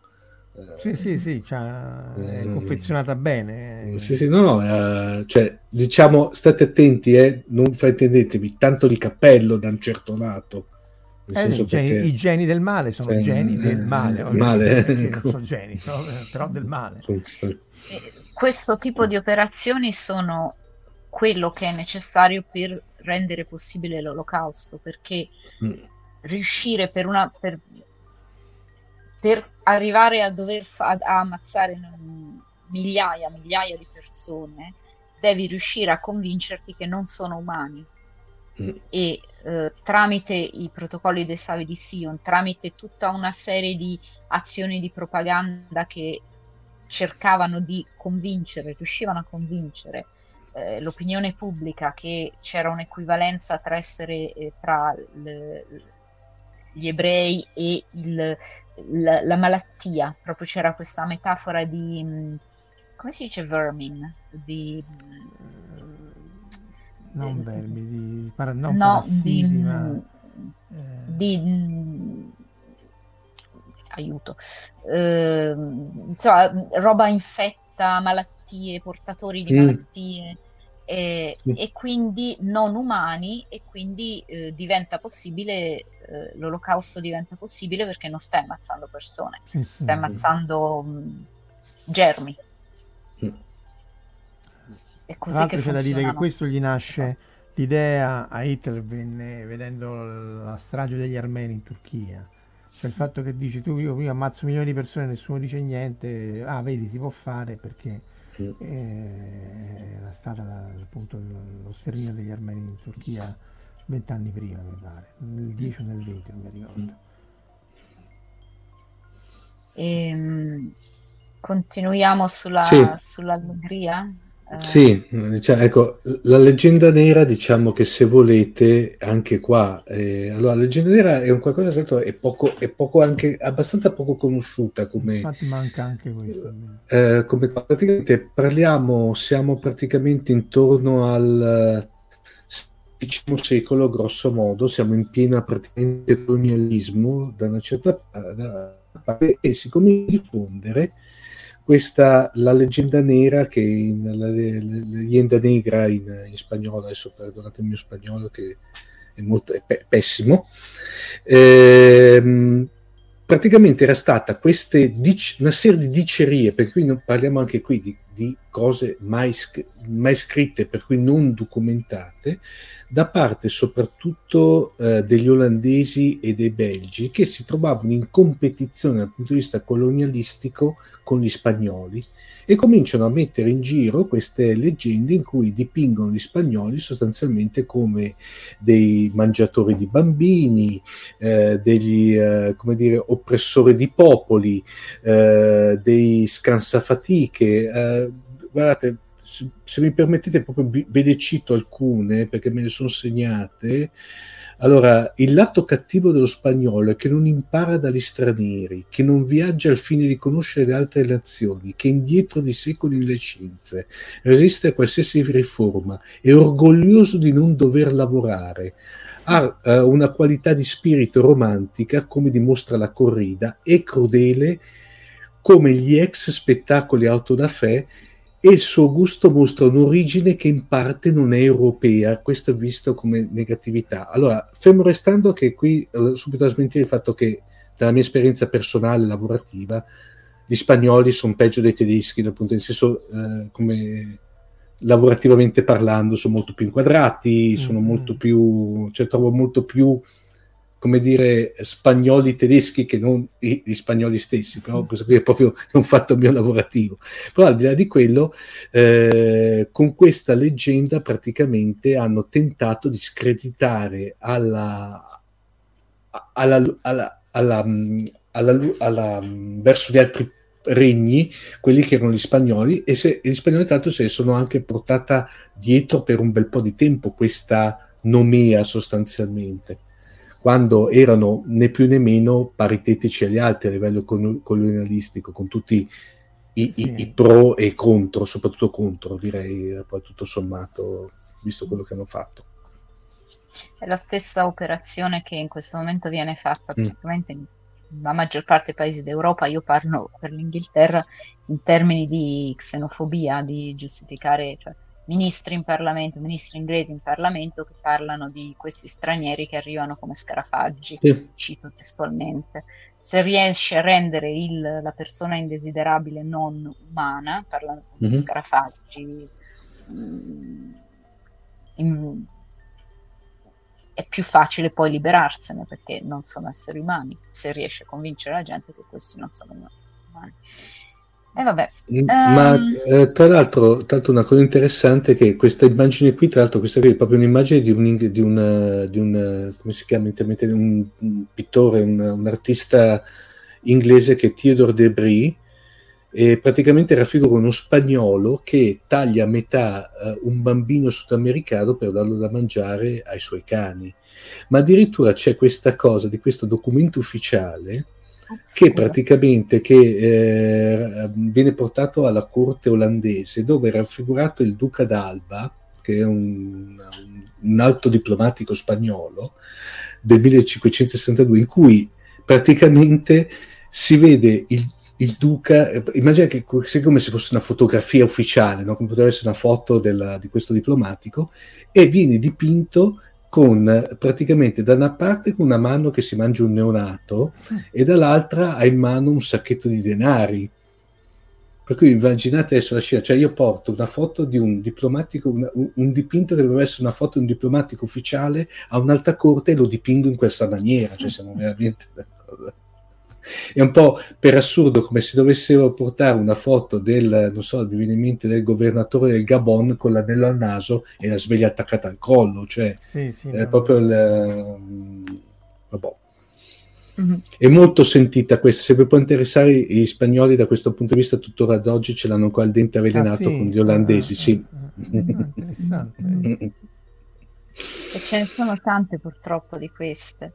E, ehm, e prima di deprimerci oltre, perché sono abbastanza sì, deprimenti, sì, volevo appunto tornare, siamo tornati sì. alla fine, semplicemente volevo parlare del, del, del, come si fa a vedere la differenza, perché è vero che cioè, non possiamo dire che non ci sono i complotti, perché ci sono eh, gruppi di persone che fanno delle cose poco ortodosse, per esempio appunto organizzare il complotto che ha portato alla creazione del protocollo dei saggi di Sion, in un certo senso un complotto, perché è un'azione seg- intrapresa per loschi fini eh, che crea degli effetti nefasti. Okay? La differenza è tra un complotto che esiste e che è aperto, banale ed esiste in un certo momento nel, nello spazio e nel tempo circoscritto ed è semplice, cioè banale nella sua la banalità del male. Eh, per esempio, i militari americani decidono che è interessante vedere l'effetto che fa eh, l'LSD o altre droghe eh, su, sugli organismi perché magari così creano il super soldato, allora la loro idea è di dare l'LSD segretamente a tutti i loro soldati in una certa base, quella dove c'era Thornley e Oswald, per esempio. Anche Oswald è stato parte degli esperimenti MK Ultra. Mm-hmm. E questo è vero, è stato scoperto perché le, i, i veri complotti, tra virgolette, vengono scoperti. L'esperimento orribile di Tuskegee, dove sempre per motivi medici, fra virgolette, hanno fatto uno studio eh, dove infettavano, dove prendevano dei, dei, delle, dei volontari poveri di colore e li pagavano senza spiegar loro che gli stavano iniettando la sifilide e poi provavano eh, ave- a curarne metà ma non a curare l'altra metà, che dal punto di vista dell'etica è, è allucinante anche perché poi erano trattamenti sperimentali. Però questo è un complotto fatto da un gruppo di scienziati altamente poco scrupolosi per scopo banale, cioè di so, trovare, pubblicare o di avere più soldi. Mentre il complottismo, la teoria del complotto, questo stato d'animo paranoico, è basato su tutto un altro tipo di, di logica.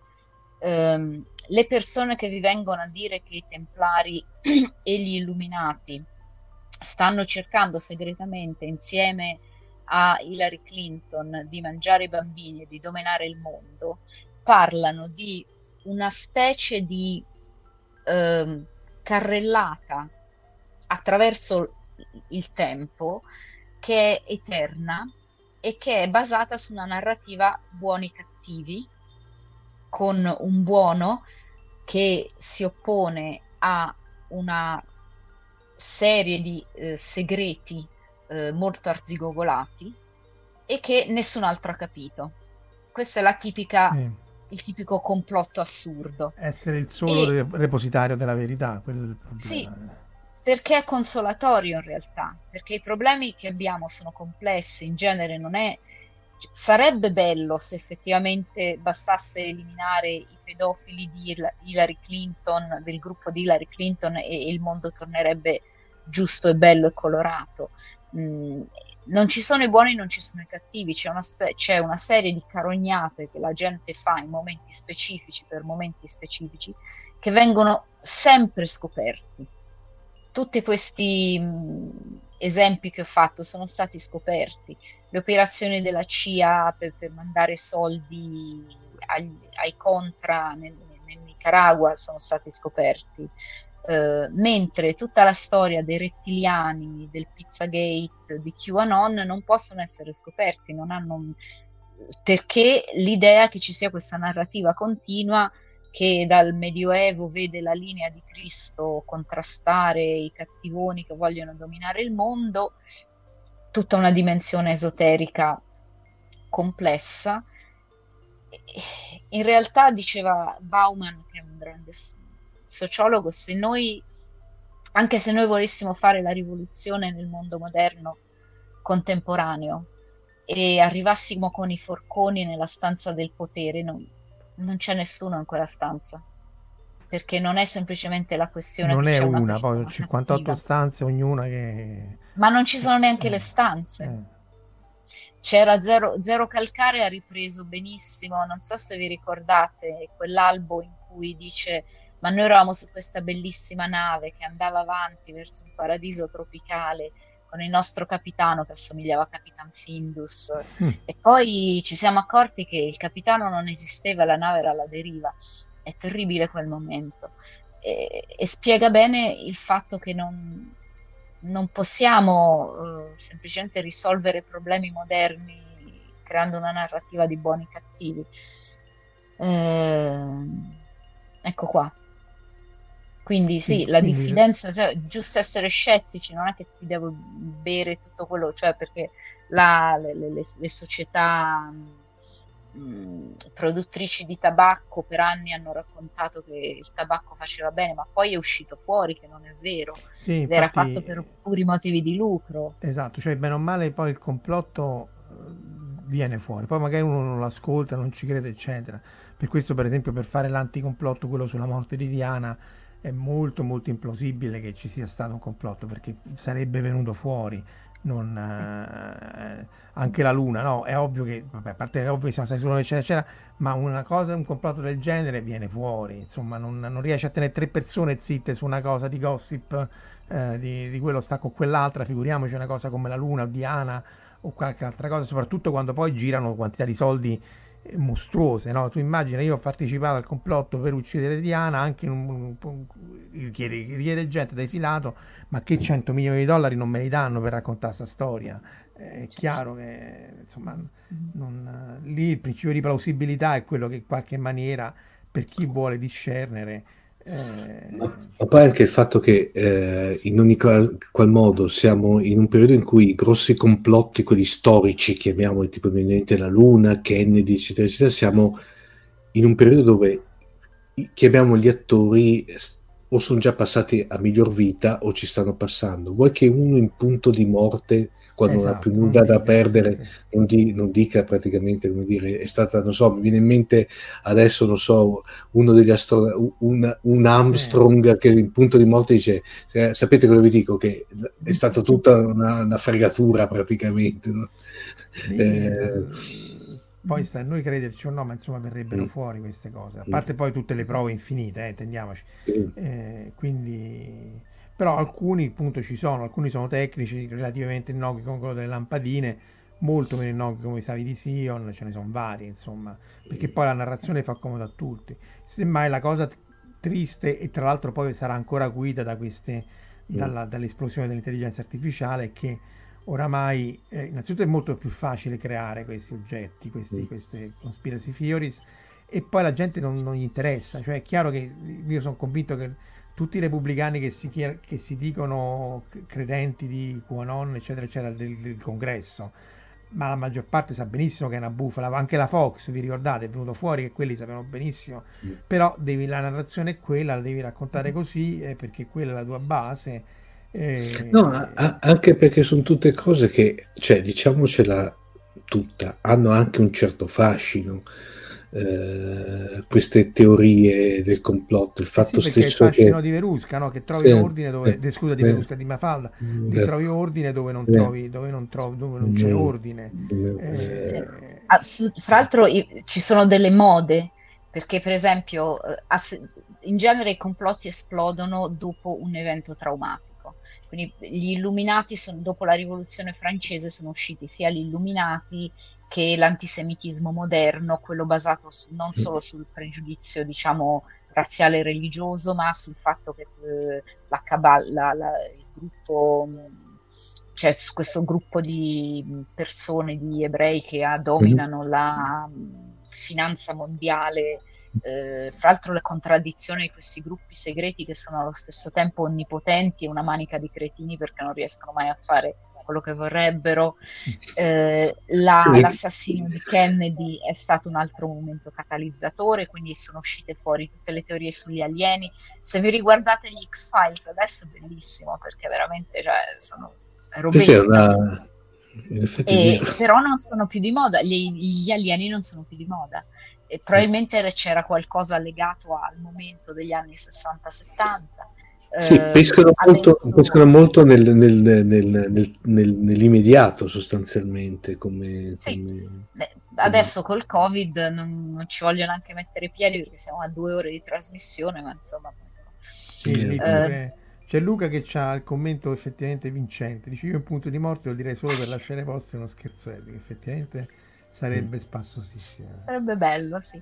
E facciamo una cosa spassosissima perché siamo alla fine. Vole- volevamo far vedere due lieti fini di due Mm. complotti nel senso buono, cioè il complotto come quello de- dell'LSD ai soldati. Però a volte questi complotti sono carini e finiscono bene. Hanno fatto anche cose buone? Hanno fatto Sì. anche cose buone. Poche ma l'ha Vai- fatte.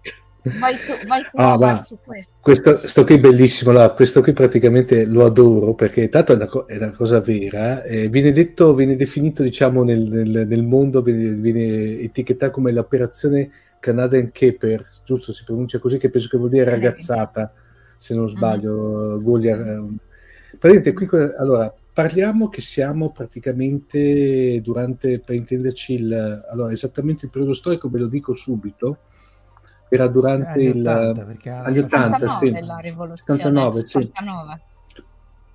E Gli ostaggi gli ostaggi, ci sono lì, per intenderci, gli, mh, i rivoluzionari religiosi islamici iraniani che fanno praticamente irruzione nell'ambasciata americana che già allora veniva visto come il male assoluto.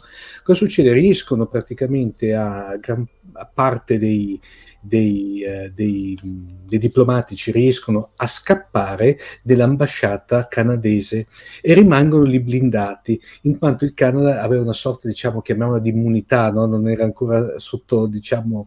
Allora cosa succede? La CIA si preoccupa di come farli scappare da, praticamente, eh, non estradarli, sarebbe sbagliato, eh, farli eh, uscire dall'Iran senza incappare nella, nella polizia eh, religiosa che intanto si è creata.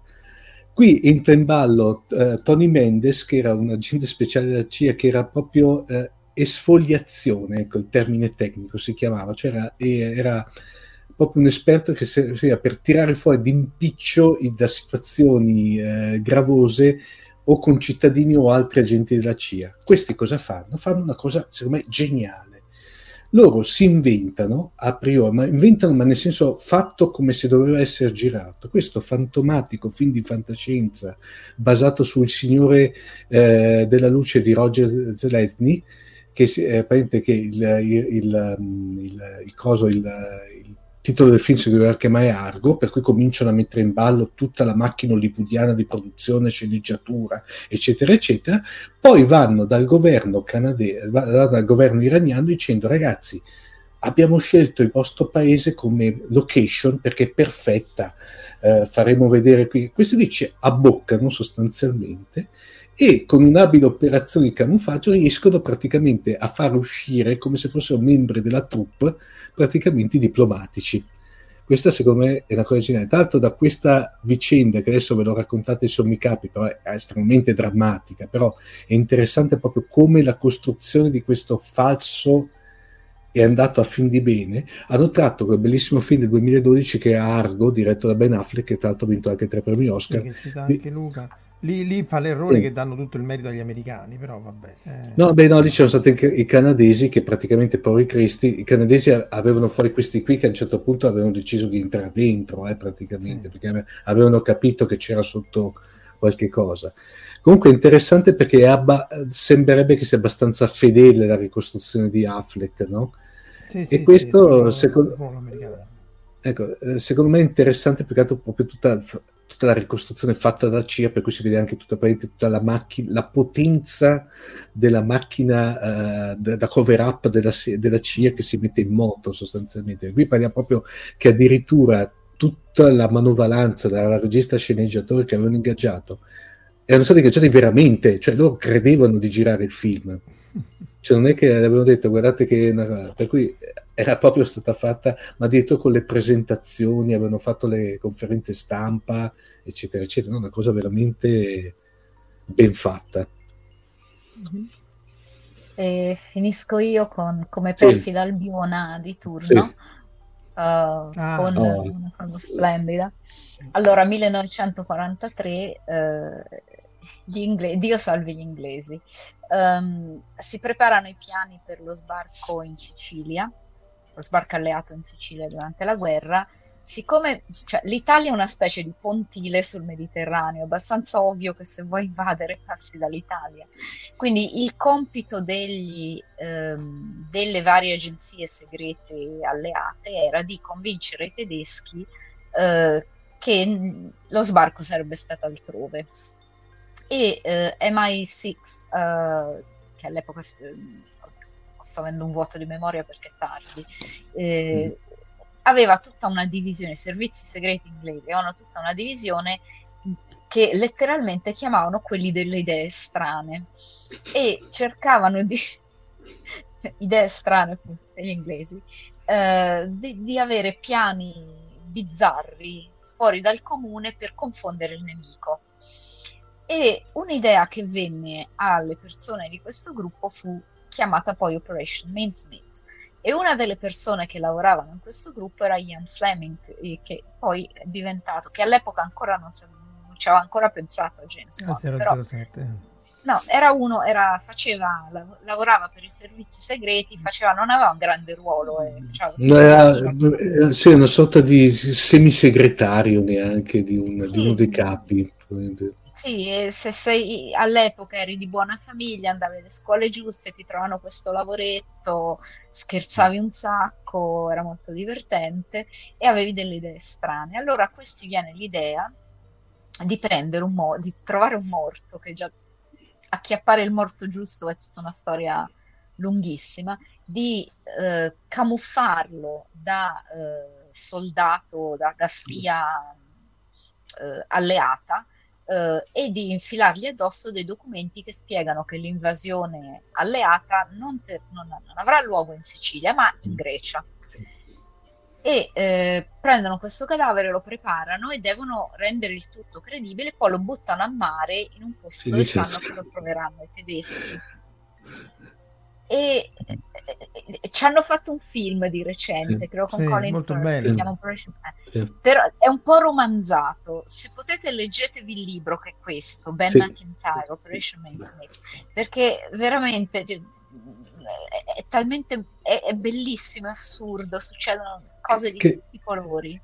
Che, e, che e poi... alla fine riesce. Ci sono poi negli archivi si sono scoperti, cioè ci sono riusciti, lo hanno fatto i tedeschi hanno cambiato la posizione di alcune delle loro divisioni o di quello che ci avevano mm. verso la Grecia, quindi eh, per, per, hanno salvato però, parecchie persone questi.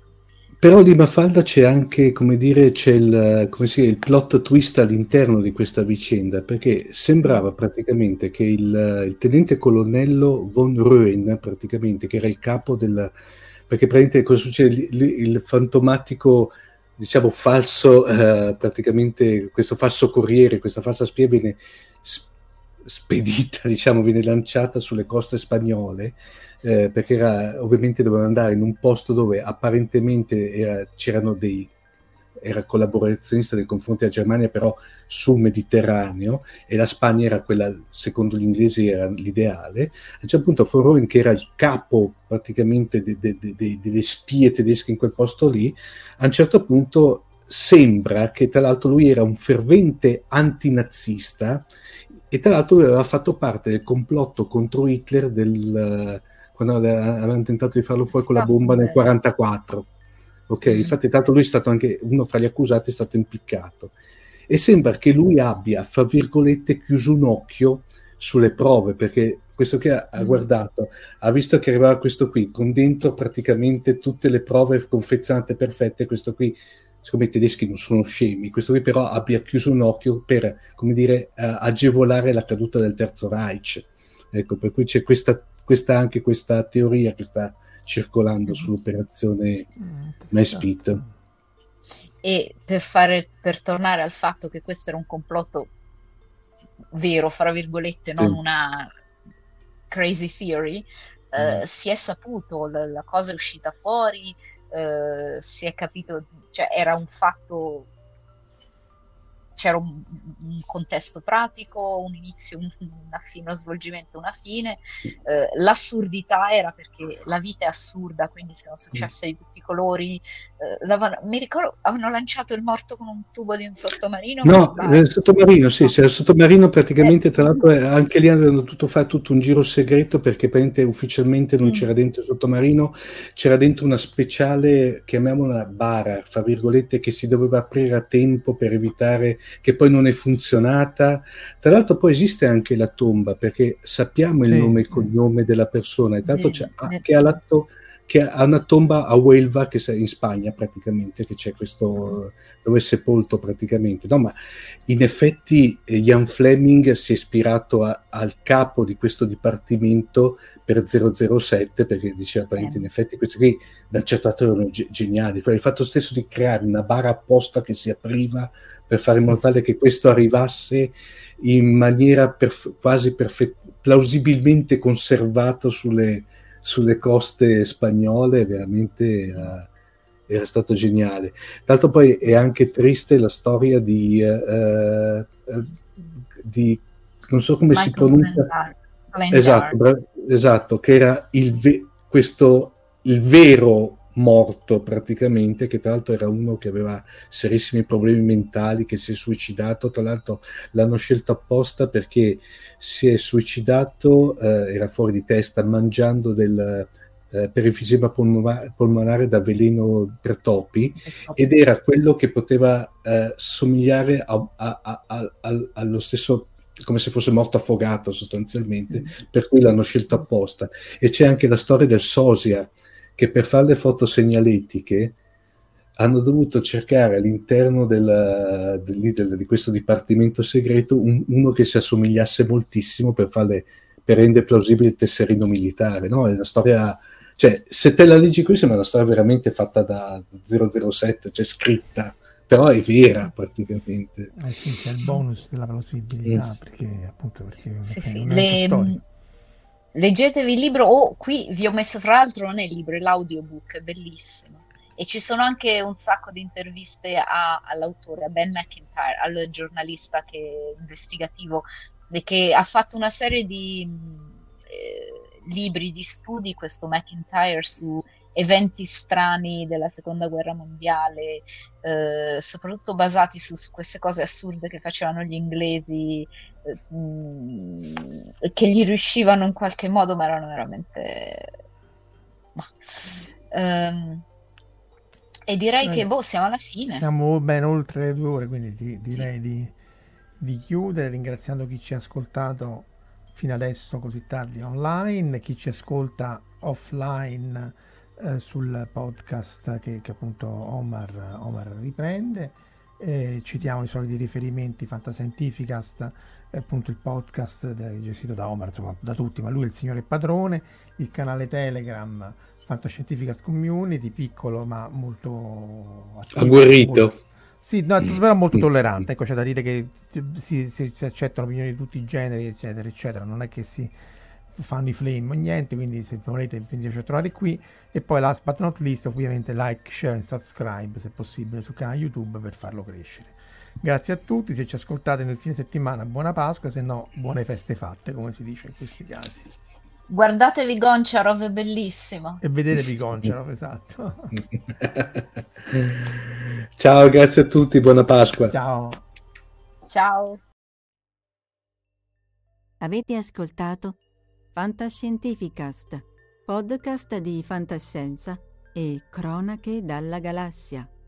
Da un'idea di Paolo Bianchi e Omar Serafini con il contributo cibernetico del Cylon Prof Massimo De Santo.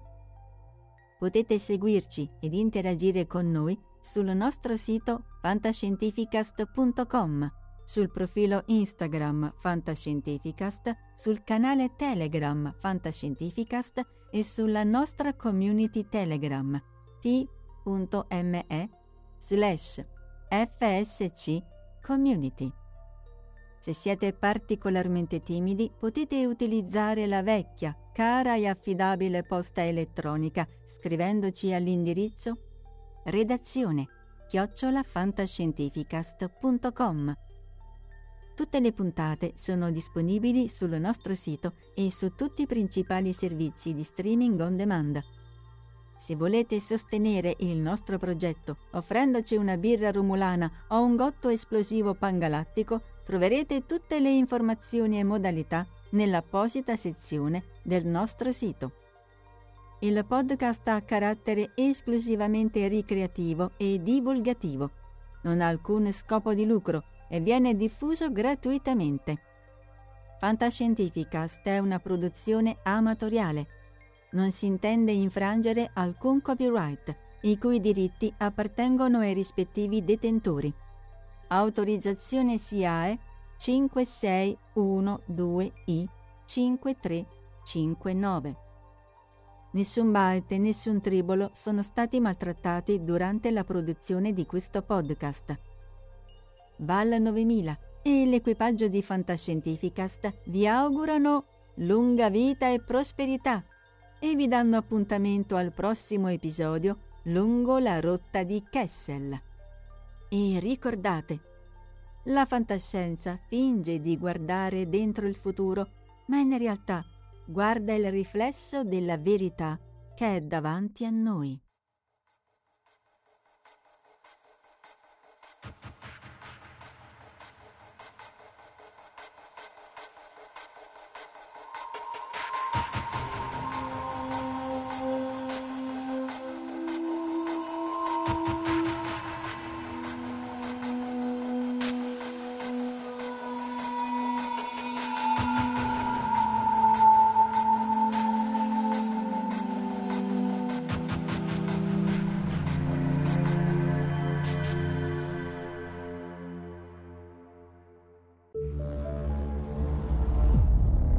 Fantascientificast, podcast di fantascienza e cronache dalla galassia.